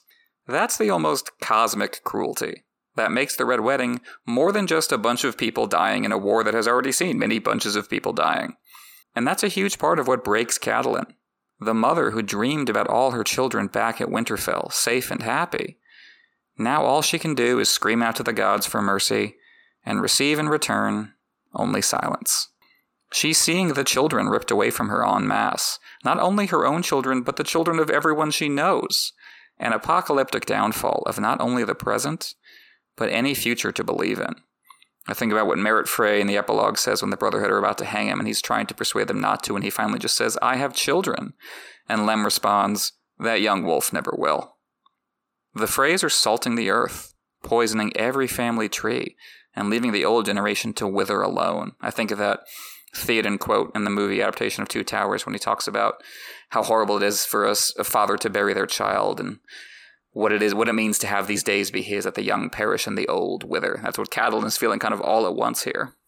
Yeah, and I think that generational loss, you know, this is all presided over by Walder Frey, like the oldest fucking guy in the Yep. entire kingdoms and from the previous generation. hmm Um, so it kind of just hei- heightens that sense of this generation being wiped out. That's a good point. It's almost like it's an expression of old age being resentful of youth and, and hating them for that. That's I like that. Putting a knife to Jingle Bell's throat, Catelyn pleads for mercy, pleads for Robb's life, pleads for anything that may salvage this sunken ship. She promises no vengeance, which is Catelyn just throwing whatever shit she can at the wall, but that's just also not how revenge works. It's necessarily escalating. There is a forever tit for tat. Great works of fiction like Hamlet or Moby Dick or Metal Gear Solid 5 mm-hmm. tell us there is no satisfying a lust for revenge. Whether in this life or the next, someone will seek violent retribution for the wrongs done here and now. In fact, that's something we'll talk about later in this episode.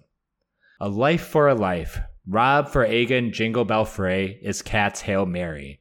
A Hail Mary that Walder Frey just laughs off, dismisses out of hand. It can't be overstated that this is also a huge fissure in the social contract. Walder Frey not valuing the life of his own kin, his own grandson. It's not just heinous violence against others, but heinous disregard for life amongst your own. Again, what do you do with that? The Tully words are family, duty, honor, and all three have collapsed in on themselves in a few short pages, and it's all collapsing in Catelyn's interiority. That's a crucial aspect of the Red Wedding, especially like you say from Catelyn's POV. Again, it's more meaningful than just the good guys are dumb. It's not a lack of intelligence that dooms the Starks, so much as a lack of imagination. Catelyn sincerely did not believe that someone could be so thoughtlessly cruel about their own family members because she can't imagine why such a person would even care about living at all. She's been desperate to believe that the Game of Thrones is something more than human sacrifice on a mass scale. She's invested in the idea that her society is designed to produce good outcomes, so bad outcomes come from aberrations. That great back and forth between her and Jaime at Riverrun, when Jaime asks her, If there are gods, why is the world so full of pain and injustice? And Catelyn's response is just, Because of men like you. In that mindset, you use incentives, both carrots and sticks, to guide people's behavior. And the primary incentives have to do with family. Do what we want, and your family will benefit. You'll get marriage alliances, land grants, titles, titles, titles. Don't do what we want, and your family will suffer. We'll take your titles away, we'll take your land away, we'll even take your children as hostages. Like I said about guest right last time, Catelyn can't imagine someone just ripping the guts out of that system in front of you because it would hurt them too. So, what do you do when someone doesn't care if you hurt their family? The bitter reality is that you can't really manipulate someone who doesn't want anything that you have to provide. Moreover, Walder is enjoying the slaughter in its own right. As with Roose, it's self expression. Only for Walder, it's less about sadism itself, I think, and more about his resentful pride finally seeing those who thought they were better than him brought low. George leans hard on the human sacrifice angle here, writing Walder like he's literally drinking their blood. In the midst of slaughter, the Lord of the Crossing sat on his carved oaken throne, watching greedily. Catelyn, I think, maybe even more than Tyrion, is the consummate politician of A Song of Ice and Fire. She was brought up by Hoster Tully, the consummate politician of his generation. She was immersed in the art of the deal from a young age. Now here she is, staring a no win scenario in the face, and she just can't accept it. There has to be a trade she can make, there has to be an out. But Walder is right. He would have to be much dumber than he is to believe that Robb would just walk away and leave him alone. They are past the event horizon. There is no honor or humanity left between them. They are predator and prey. Rob's last words are few, which fair enough, as he's bleeding out from several wounds. The one that gets most attention is his last utterance of Grey Wind, which will parallel with Jon speaking Ghost name when he gets Ides of March. But Jeyne and Mother he names in his last breaths as well, the two women of his world. One distant to us, the other very close.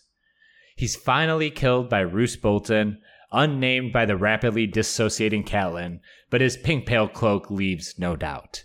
He gives Robb Jaime Lannister's regards. Despite Roose Bolton never speaking above a whisper, his words are heard very clearly from Catelyn's point of view. This line is just pure chaos. It feels like the Joker giving a freshly two faced Harvey Dent a gun and telling him to introduce some anarchy into this world. Was this some last twist of the knife by Roose to make clear the Lannister association? Was it just to bemuse himself? Which, to be honest, is something that Jaime Lannister himself would do. surely anyone within listening distance would either be dead or on his side, and he couldn't have possibly expected Catelyn to come back as a corpse, so who is it for? yeah, exactly. I, I think Roose just says this as his own private joke. Again, it feels like this is the one moment that Roose the Noose really lets loose. I love I love that George doesn't explicitly say that it's him. Like the clues are all there, but it's such a great way of expressing Catelyn's breakdown that she literally cannot recognize that the man who was murdering her son in front of her has just been hiding in plain sight this whole time. And even more, I love Robb's final words. Great point about being the, the two women of his world, his wife and his mother. What could be more Freudian than that? Robb lived and died for love, and that's how he goes out, thinking of those he has loved and how he's paid the price for doing so. And so Robb Stark fully becomes the young wolf. Death as a transfer point between life and legend. At least, at last, he's beyond pain. But the same isn't true for Catelyn. No, it isn't. Catelyn then slits Aegon's throat in response, and it's all over at this point. Society has crumbled, worldviews have crumbled, bodies have definitely crumbled, families have crumbled. There's no connection left to anything but death. The bells ring and the drums fade out, the symphonic violins coming to a close. We witness Kat's last moments from a distance. the madness consuming her. Who is around her and what is tearing at her face, she doesn't even know. She just knows that everyone she's loved is dead or lost to her her dad, her husband, her kids. You gotta laugh, you gotta cry, you gotta die. Catelyn does all three in the very last paragraph of her very last chapter. We'll maybe put an asterisk next to die. but yeah, Ned loved her hair. Rip Catelyn Stark. This hurts, man. It's really only the second time a regular point of view has ended, using a little hindsight here regarding Theon. And thanks in part to this podcast, I must say the Catelyn point of view has to be among the two to three best point of views up to this point in the story. It's hard to come up with a eulogy here. Though in a way, her seven A Storm of Swords chapters feels like a eulogy in their own way, a cavalcade of words to announce the death of Catelyn Stark, of her son, and for now, the Northern Rebellion. Here lies Catelyn Stark, at least for now. and as well written as the whole chapter is, George pulls off something truly special at the end here. A raw plunge into Catelyn's grief with no barriers left between us and the unbearable pain. Robb had broken his word, George writes, but Catelyn kept hers. She sticks to the rules even as they disintegrate all around her, and the rules say now that she kills Aegon for Robb. But of course, that's not really why she's doing it. This is Stoneheart's first kill, the beginning of a vengeance crusade that will decorate the local trees with her nooses. And it's very telling that it begins with the most innocent and defenseless Frey, at least among the adults. Aegon, who was a victim in his own right, had no idea this was coming and took no part in it. There is no righteous catharsis to feel in this. This is, you know, nothing to cheer on like we're watching Kill Bill. Not only is Catelyn converting her grief into murderous rage, but she's losing control of her faculties as she does so. Someone takes the knife away, we don't see who. Ten fierce ravens are ripping through Catelyn's flesh suddenly, like we're in one of Bran's dreams. But that's not Bloodraven tearing her face away, it's her own fingernails and she doesn't recognize them as part of herself anymore because her sense of self is falling apart from within. All that's left is the pain. So much of life is about managing pain, trying to resolve it, make it go away, but also contain and control it until you can, if you ever can. You distract yourself. You convert the pain into something, use it as fuel. You let it inspire empathy for people in worse pain than you. So many strategies, many of which Catelyn herself has used to fill the hole that's been growing inside. And now, at last, she has to face the fact that they are not working, that the world she believed in has broken her. So the pain turns inward and she tries to annihilate herself. Better that than living in a world without her children. When she prays to Ned about them all being gone, of course, George is reaching for the, the great heartbreaking line from Macbeth when Macduff hears that his children are dead and just says, All my pretty ones? Did you say all? The great dramatic irony, of course, is that Robb is actually the first of Catelyn's children to die. Up until now, they had all survived, and the rest of them might well make it through, depending on Rickon. But Catelyn doesn't know that, so all she can do is beg Ned to take the pain away.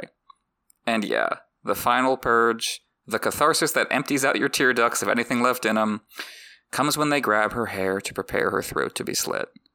Don't cut my hair. Ned loves my hair. What really makes that hurt is the present tense.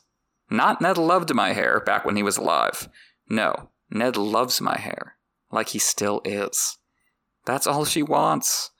But Ned's dead, and he'll never love her hair again. And now Robb, the king they made together, is gone too. With that, Catelyn's POV is taken away. And when we see her again, the word love has left her thoughts, probably for good.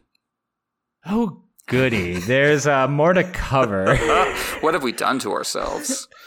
Maybe the worst is behind us, just like Arya thinks at the start of her chapter. it's a much shorter one since we already know what's going on. Arya's purpose here and now is twofold.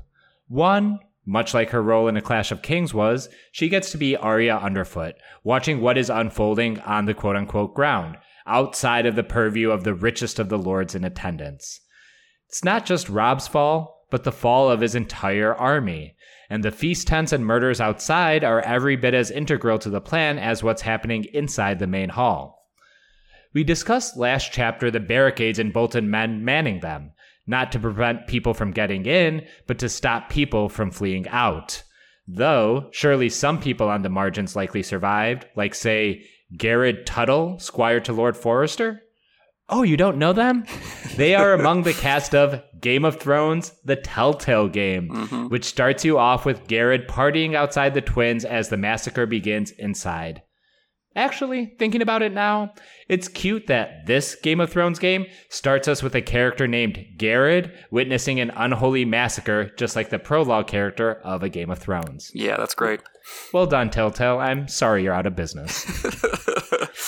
the other point to Arya 11, not to put too fine a point on it, is pain, like I relayed at the beginning of the episode and Emmett just repeated.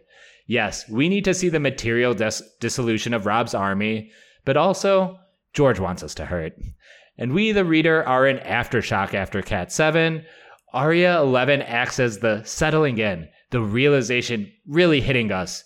You can say it takes us in the back of the head. Maybe we think there's a small hope here, a fool's hope even, that Arya might be able to sneak and do something, save someone, like she was unable to do on the great steps of Baelor.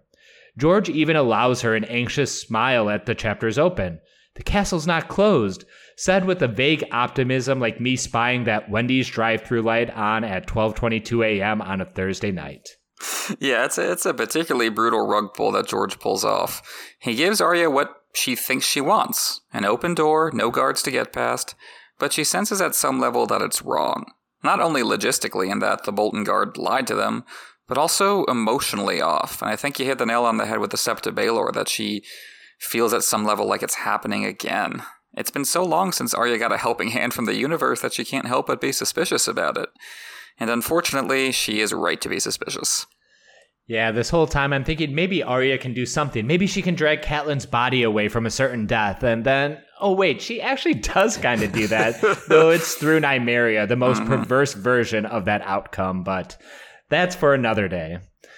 And it's not just that we experience that sinking feeling with Arya, but George has to give us one last cliffhanger, one last ambiguity, that axe taking her in the back of the head. I just pictured George smiling to himself like the Grinch after writing it.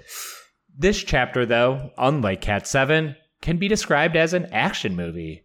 Sandor Clegane gets to be our Schwarzenegger here, literally yelling, Get down! to Arya as she realizes what the hell is happening. Arya's skill points are more in agility than strength, so she tumbles off his horse with surprisingly graceful gymnastics. Out of the castle gates, soldiers pour out in a river of steel and fire, turning the water analogies from previous chapters into something far more hellish. The auditory component is just as alive in this chapter, too. Arya tuning into Grey Wind's howl, or possibly hearing it through Nymeria's ears, or possibly across the astral plane that these dire wolves seem to inhabit.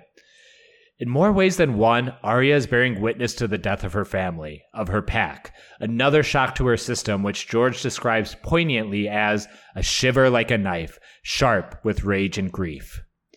The slaughter that Arya witnesses is a summation of the violence we've witnessed so far in the first act of A Song of Ice and Fire. The swords and soldiers and riders taking us back to the Green Fork and the Whispering Wood, the fire arrows and burning men to the Blackwater. Even lines like the dark shapes moved in front of the flames, have me grasping at Renly's death within his own tent. Yeah, good call. I think this is where the parallels to the Blackwater especially really become clear. We're jumping back and forth between different POVs, which we also did at the Blackwater. You have all the, the fire and water imagery in common, and hey, Sandor's here too, just to, uh, with a different Stark sister at his side this time. The other big difference being that there's no cavalry charge coming to save the day. The soldiers who could possibly rescue Robb and Catelyn are being wiped out before they even have a chance to try.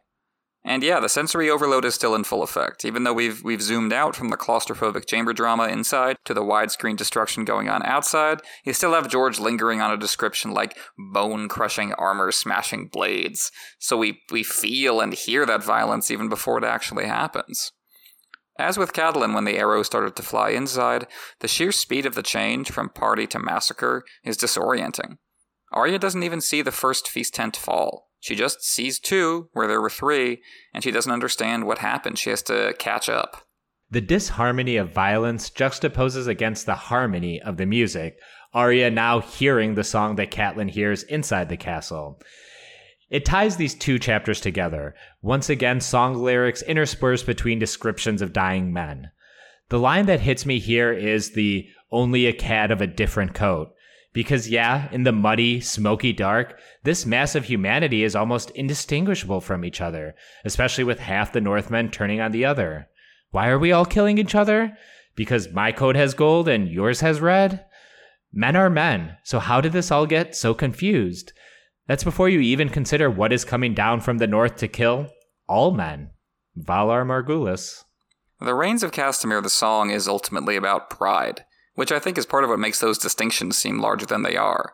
I still have claws as long and sharp as yours. In this moment for Tywin and Walder, that song is about Robb. You were prideful, and now we're bringing you low to sate our own egos. But for Arya and Sandor, it's pure chaos. It's mud and blood and screams, nameless anonymous death that seems to exist for its own sake, which is exactly how it feels to the soldiers in those tents. That confusion is writ small to Arya, who knows not whom to fight. Should she try to escape the Hound and find her mom? The Hound is busy getting some of those thousand little cuts that will leave him bleeding out by book's end, but fear cuts deeper than swords, and Arya eventually distracts a third rider from cutting down Sandor, who in turn kills said rider with a freshly found axe. For all the talk about what dogs do to wolves, it's the wolf saving the hound this time around. Arya hates the Hound, she tells herself, thinking about Mycah. He's on her kill list. But is he her enemy in this context? The Freys, on the other hand, were Robb's vassals, as she thinks. They're among the people she was trying to join to get away from the Hound, but now they're the ones threatening her. Like you say, it's a microcosm of the whole event. Loyalties are falling apart, the pack is coming apart, and suddenly the man Arya hates, the man who kidnapped and threatened her, is her only friend in the world. Clegane continues his action hero ways, catching his helm one handed and planting it on his head. Again, I kind of picture this like Arnold reloading his shotgun one handed during the aqueduct chase in Terminator 2. Where the man sat, only a steel dog remained, snarling at the fires, which gets me out of my seat to chant Grond, Grond, Grond, like a good Morgul orc. Uh-huh. Sandor has no clever one liners, though, only the hard truth. Arya's brother is dead. There's no other way around it. Look, damn you. Which reeks of something Syrio Forel would say, hmm. though less unkindly. Through these Arya chapters, I've mentioned Syrio's quote unquote true seeing several times for her to really see what is happening in spite of how confused everything might seem to be. Whether it's Meryn Trant fetching her in the Red Keep, or Frey and Bolton soldiers massacring Northmen now. This is a skill that Arya will hone and focus on while serving in the House of Black and White. Arya then sees it for what it is a butcher's den. In truth, a lion's den, as we'll come to know. The swords singing and storming, giving life to this book and series title.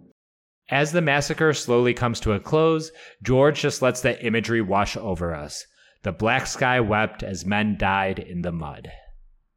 George doesn't linger on the outside portion of the Red Wedding because that's not where the character drama is centered, but it still matters. Thousands of men die here. That whole army described in detail a couple Catelyn chapters back as they made their way to the Twins.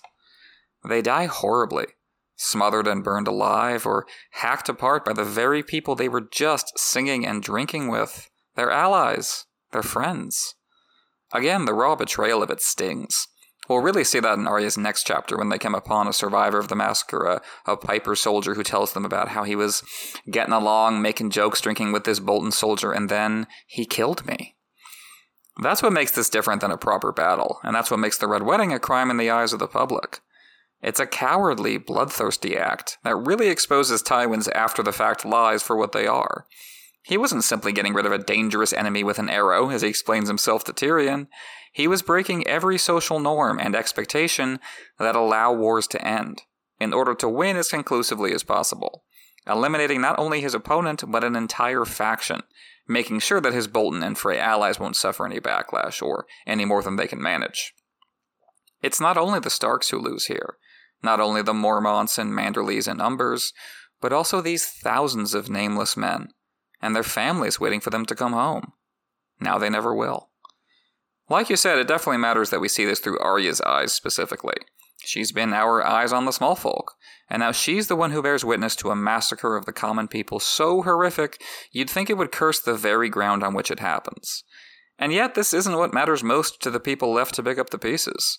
Only Arya and the reader internalizes that this was about way more than a dozen at dinner. The Rains of Castamere finally peters out. Well, at least the song. The rain continues unabated, just like the tears weep o'er Arya's face. Her last gasp, her last denial, her last hope is voiced here. We're so close. We have to go get my mother. The hound tries to be somewhat diplomatic, pretending he's giving her a choice to stay or go, hoping her instincts will tell her what he says is true and that they gotta get out of there. The chapter ends, as we all know, Arya perhaps reliving what Mycah felt in his last moments, with the hound bearing down on him as he tried to get away. As uh, Steven Attewell pointed out in his essay on this chapter over at A Race for the Iron Throne, it really wouldn't make sense for Sandor to kill Arya here. Like, what does he get out of that? so if you stop and think about it, that's clearly not what he's doing.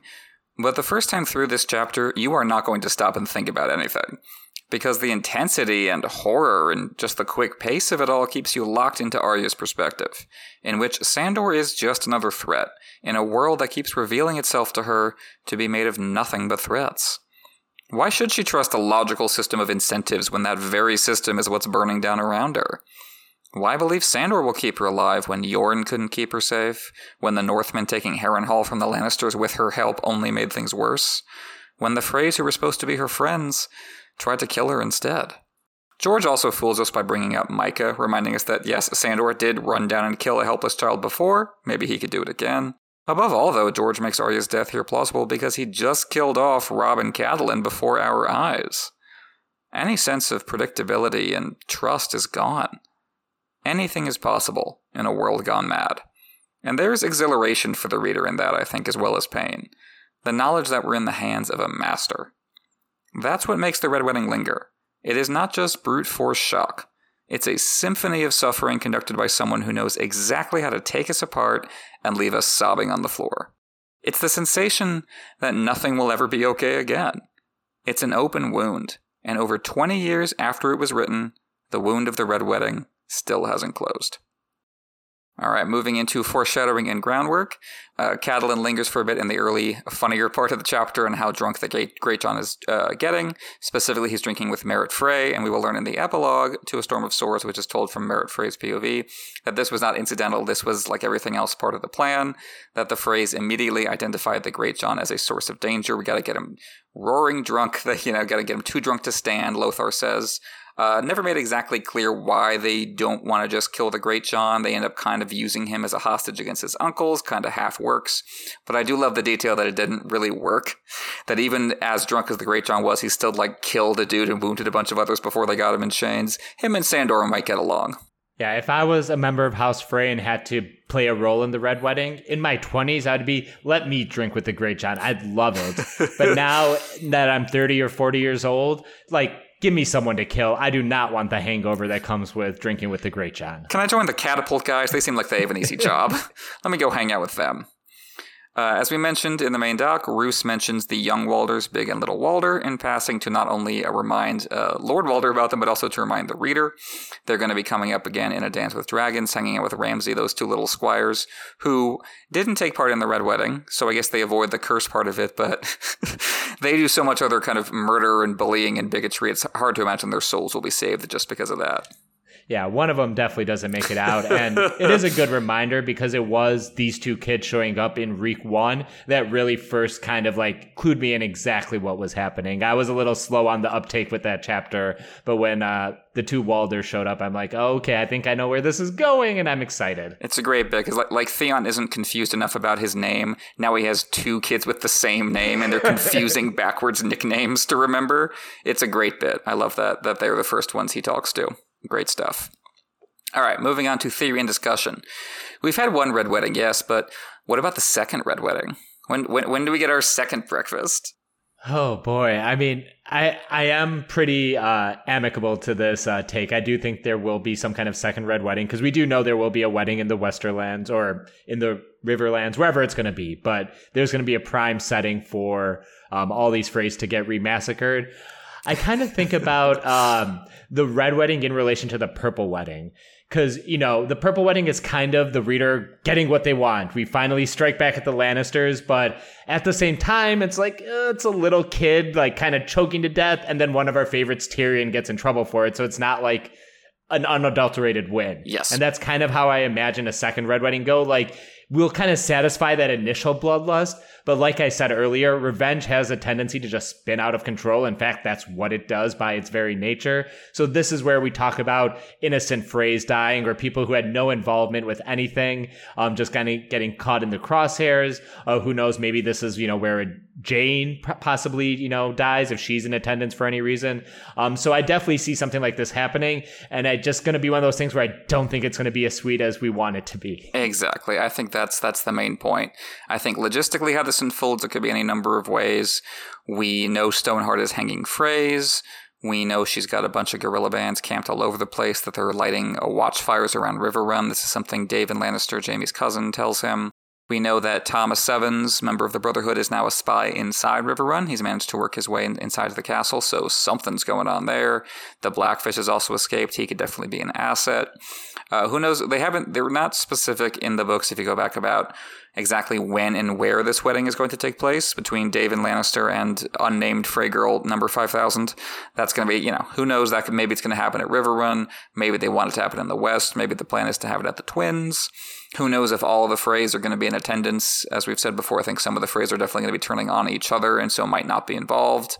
Uh, who knows if Lord Walder's going to meet his end there? So a lot of ways it could go down, but I think you're exactly right in terms of what the the point of it is, which is going to be giving the audience what we think we want, and then kind of rubbing our faces in how awful it is. As we see innocent Freys die, we see. You know, Daven and Genna Lannister are both kind of hard edged and unapologetic about doing terrible things in the name of their family, but they're also very likable. Those two Lannisters mm-hmm. we meet in A Feast mm-hmm. for Crows. There's, it's not going to be fun to watch them die. And I think part of it will also just be that the Brotherhood had uh, noble ideals for all that Sandor made fun of them for it. They really did believe in the sense that we're defending the people from everyone. And watching them take a side in the war, even if it's very justifiable, understandable, that feels like a, a disillusionment away from their earlier perspective. So I think overall it is that is going to be something that George is is dangling before us and taking it away from us. Like he does with Theon, like he does with Jaime, like he does with Cersei with the walk. He kind of makes us realize that so often what we think about as justice often comes down to punishment or an eye for an eye. And I think that will also be something very intense to witness because I assume the POV for this, if it happens, would be Jaime and or Brienne, since they're the ones involved in that. So maybe Stoneheart makes them watch or makes them take part, or you know, you can imagine how it goes from here. But that would be devastating for them both because Brienne thought so highly of Catelyn, and Jaime will of course be taking part in the further destruction of his own family and cause. So agreed. It's gonna it's gonna be George makes you want revenge here, and then he's gonna rip rip your guts out for asking for it. That's gonna it would be a hell of a thing. And I can't wait for it either way. Either way, exactly. Couldn't have said it better than that. So I think that is going to wrap us up. We did it for our 200th episode. Uh, I'm so happy to have done this with you, sir. I mean, Absolutely. I look forward to every episode, but obviously, I really look forward to this one. I can't say how much I appreciate being here with you again to do these episodes, and how much I appreciate everyone who's, who's listening and supporting us on Patreon. Uh, it's just it's an accomplishment to get here, but just an, an absolute pleasure. So thank you for being here with me, and thank you to everyone who listened. Yeah, absolutely. Uh, first of all, I do want to thank the listeners because you guys have made this podcast as great as it is. Before I was even here, you made it great. Um, I hope you know I'm helping along with that, and you know, thank you very much for welcoming me onto this podcast. Of course. And I gotta say, uh, last summer when we talked about this, is like, do you want to get it? My first thought was the red wedding is yet to come, and it's not that far down the road. Uh, so it's perfect. The timing was perfect. I'm like, let's do this, let's go. And I've been thinking about this day for about you know 11 months now.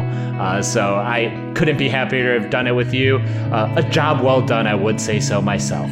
Good for us. It's like that scene in season three of the show when Walder Frey and Roose Bolton are basically congratulating each other on pulling off the red wedding. Yeah. That's that's what we're doing right here. Good for us. Like a new um, Warden of the North. oh man, uh, one of us can be Tywin, one of us can be Roose Bolton. I think no matter how bad they are, I'd rather be one of them rather than Walder Frey. I agree. I completely agree. Um, so again, thanks everyone for listening. Uh, as always, if you want to drop us a rating or a review on your podcast app of choice, we really appreciate that. It helps people find us. If you haven't already, you can check out our Patreon at patreon.com slash NotACast A-S-O-I-A-F, where our patrons get benefits including early access to our regular episodes and exclusive episodes every month. You can follow us on Twitter or Instagram at NotACast A-S-O-I-A-F, or shoot us an email at NotACast A-S-O-I-A-F at gmail.com, and you can find me at PoorQuentyn on Twitter. And I'm Manu, also known as Manuclear Bomb. You can find me covering The Lord of the Rings over at My Brother, My Captain, My Podcast. And my most recent Lord of the Rings episode for all of our $5 and above patrons is now out, uh, covering Book 6, Chapter 5, The Steward and the King. You can find that on patreon.com slash NotACast A-S-O-I-A-F. My next Star Wars episode for patrons, covering uh, my second episode on the original movie, finally introducing Luke Skywalker. That's going to be out for patrons in a couple weeks. Next time on the main cast, we're not going to be jumping ahead right away into the next chapter. Instead, we're taking a little bit of a breath, a little bit of a palate cleanser right after the Red Wedding. Instead, we're going to be doing an episode looking back at season three of Game of Thrones everything we like, everything we don't. I thought it was perfect timing since we basically covered most, if not all, of the content that is in that season up until this point in Storm of Swords. So that's going to be out for everyone in a couple weeks, and then a couple weeks after that, we'll be covering A Storm of Swords Tyrion 6, in which Tyrion steps away from his loveless marriage long enough to learn about how bad a wedding can really get. Yeah, and we still have at least one more. No, we have two more weddings still left in A Storm of Swords. Uh, the, you know, Baelish and Le- Lysa Oh, Arryn right. one isn't as I eventful, about that one. but it's It also pretty tragic in Sadly its for own Lysa, way. exactly. That bit where everyone can just hear them fucking is one of the, the funniest and saddest bits in the whole story, I think. Uh, yeah, I forgot about that one. So many weddings, so many wedding bells ahead. Happier only by comparison uh, to this one. So, uh, thank you again for listening, everyone. We will see you for our next episode with uh, season three of Game of Thrones, and then after that, next time in A Song of Ice and Fire, we will see you for A Storm of Swords, Tyrion 6.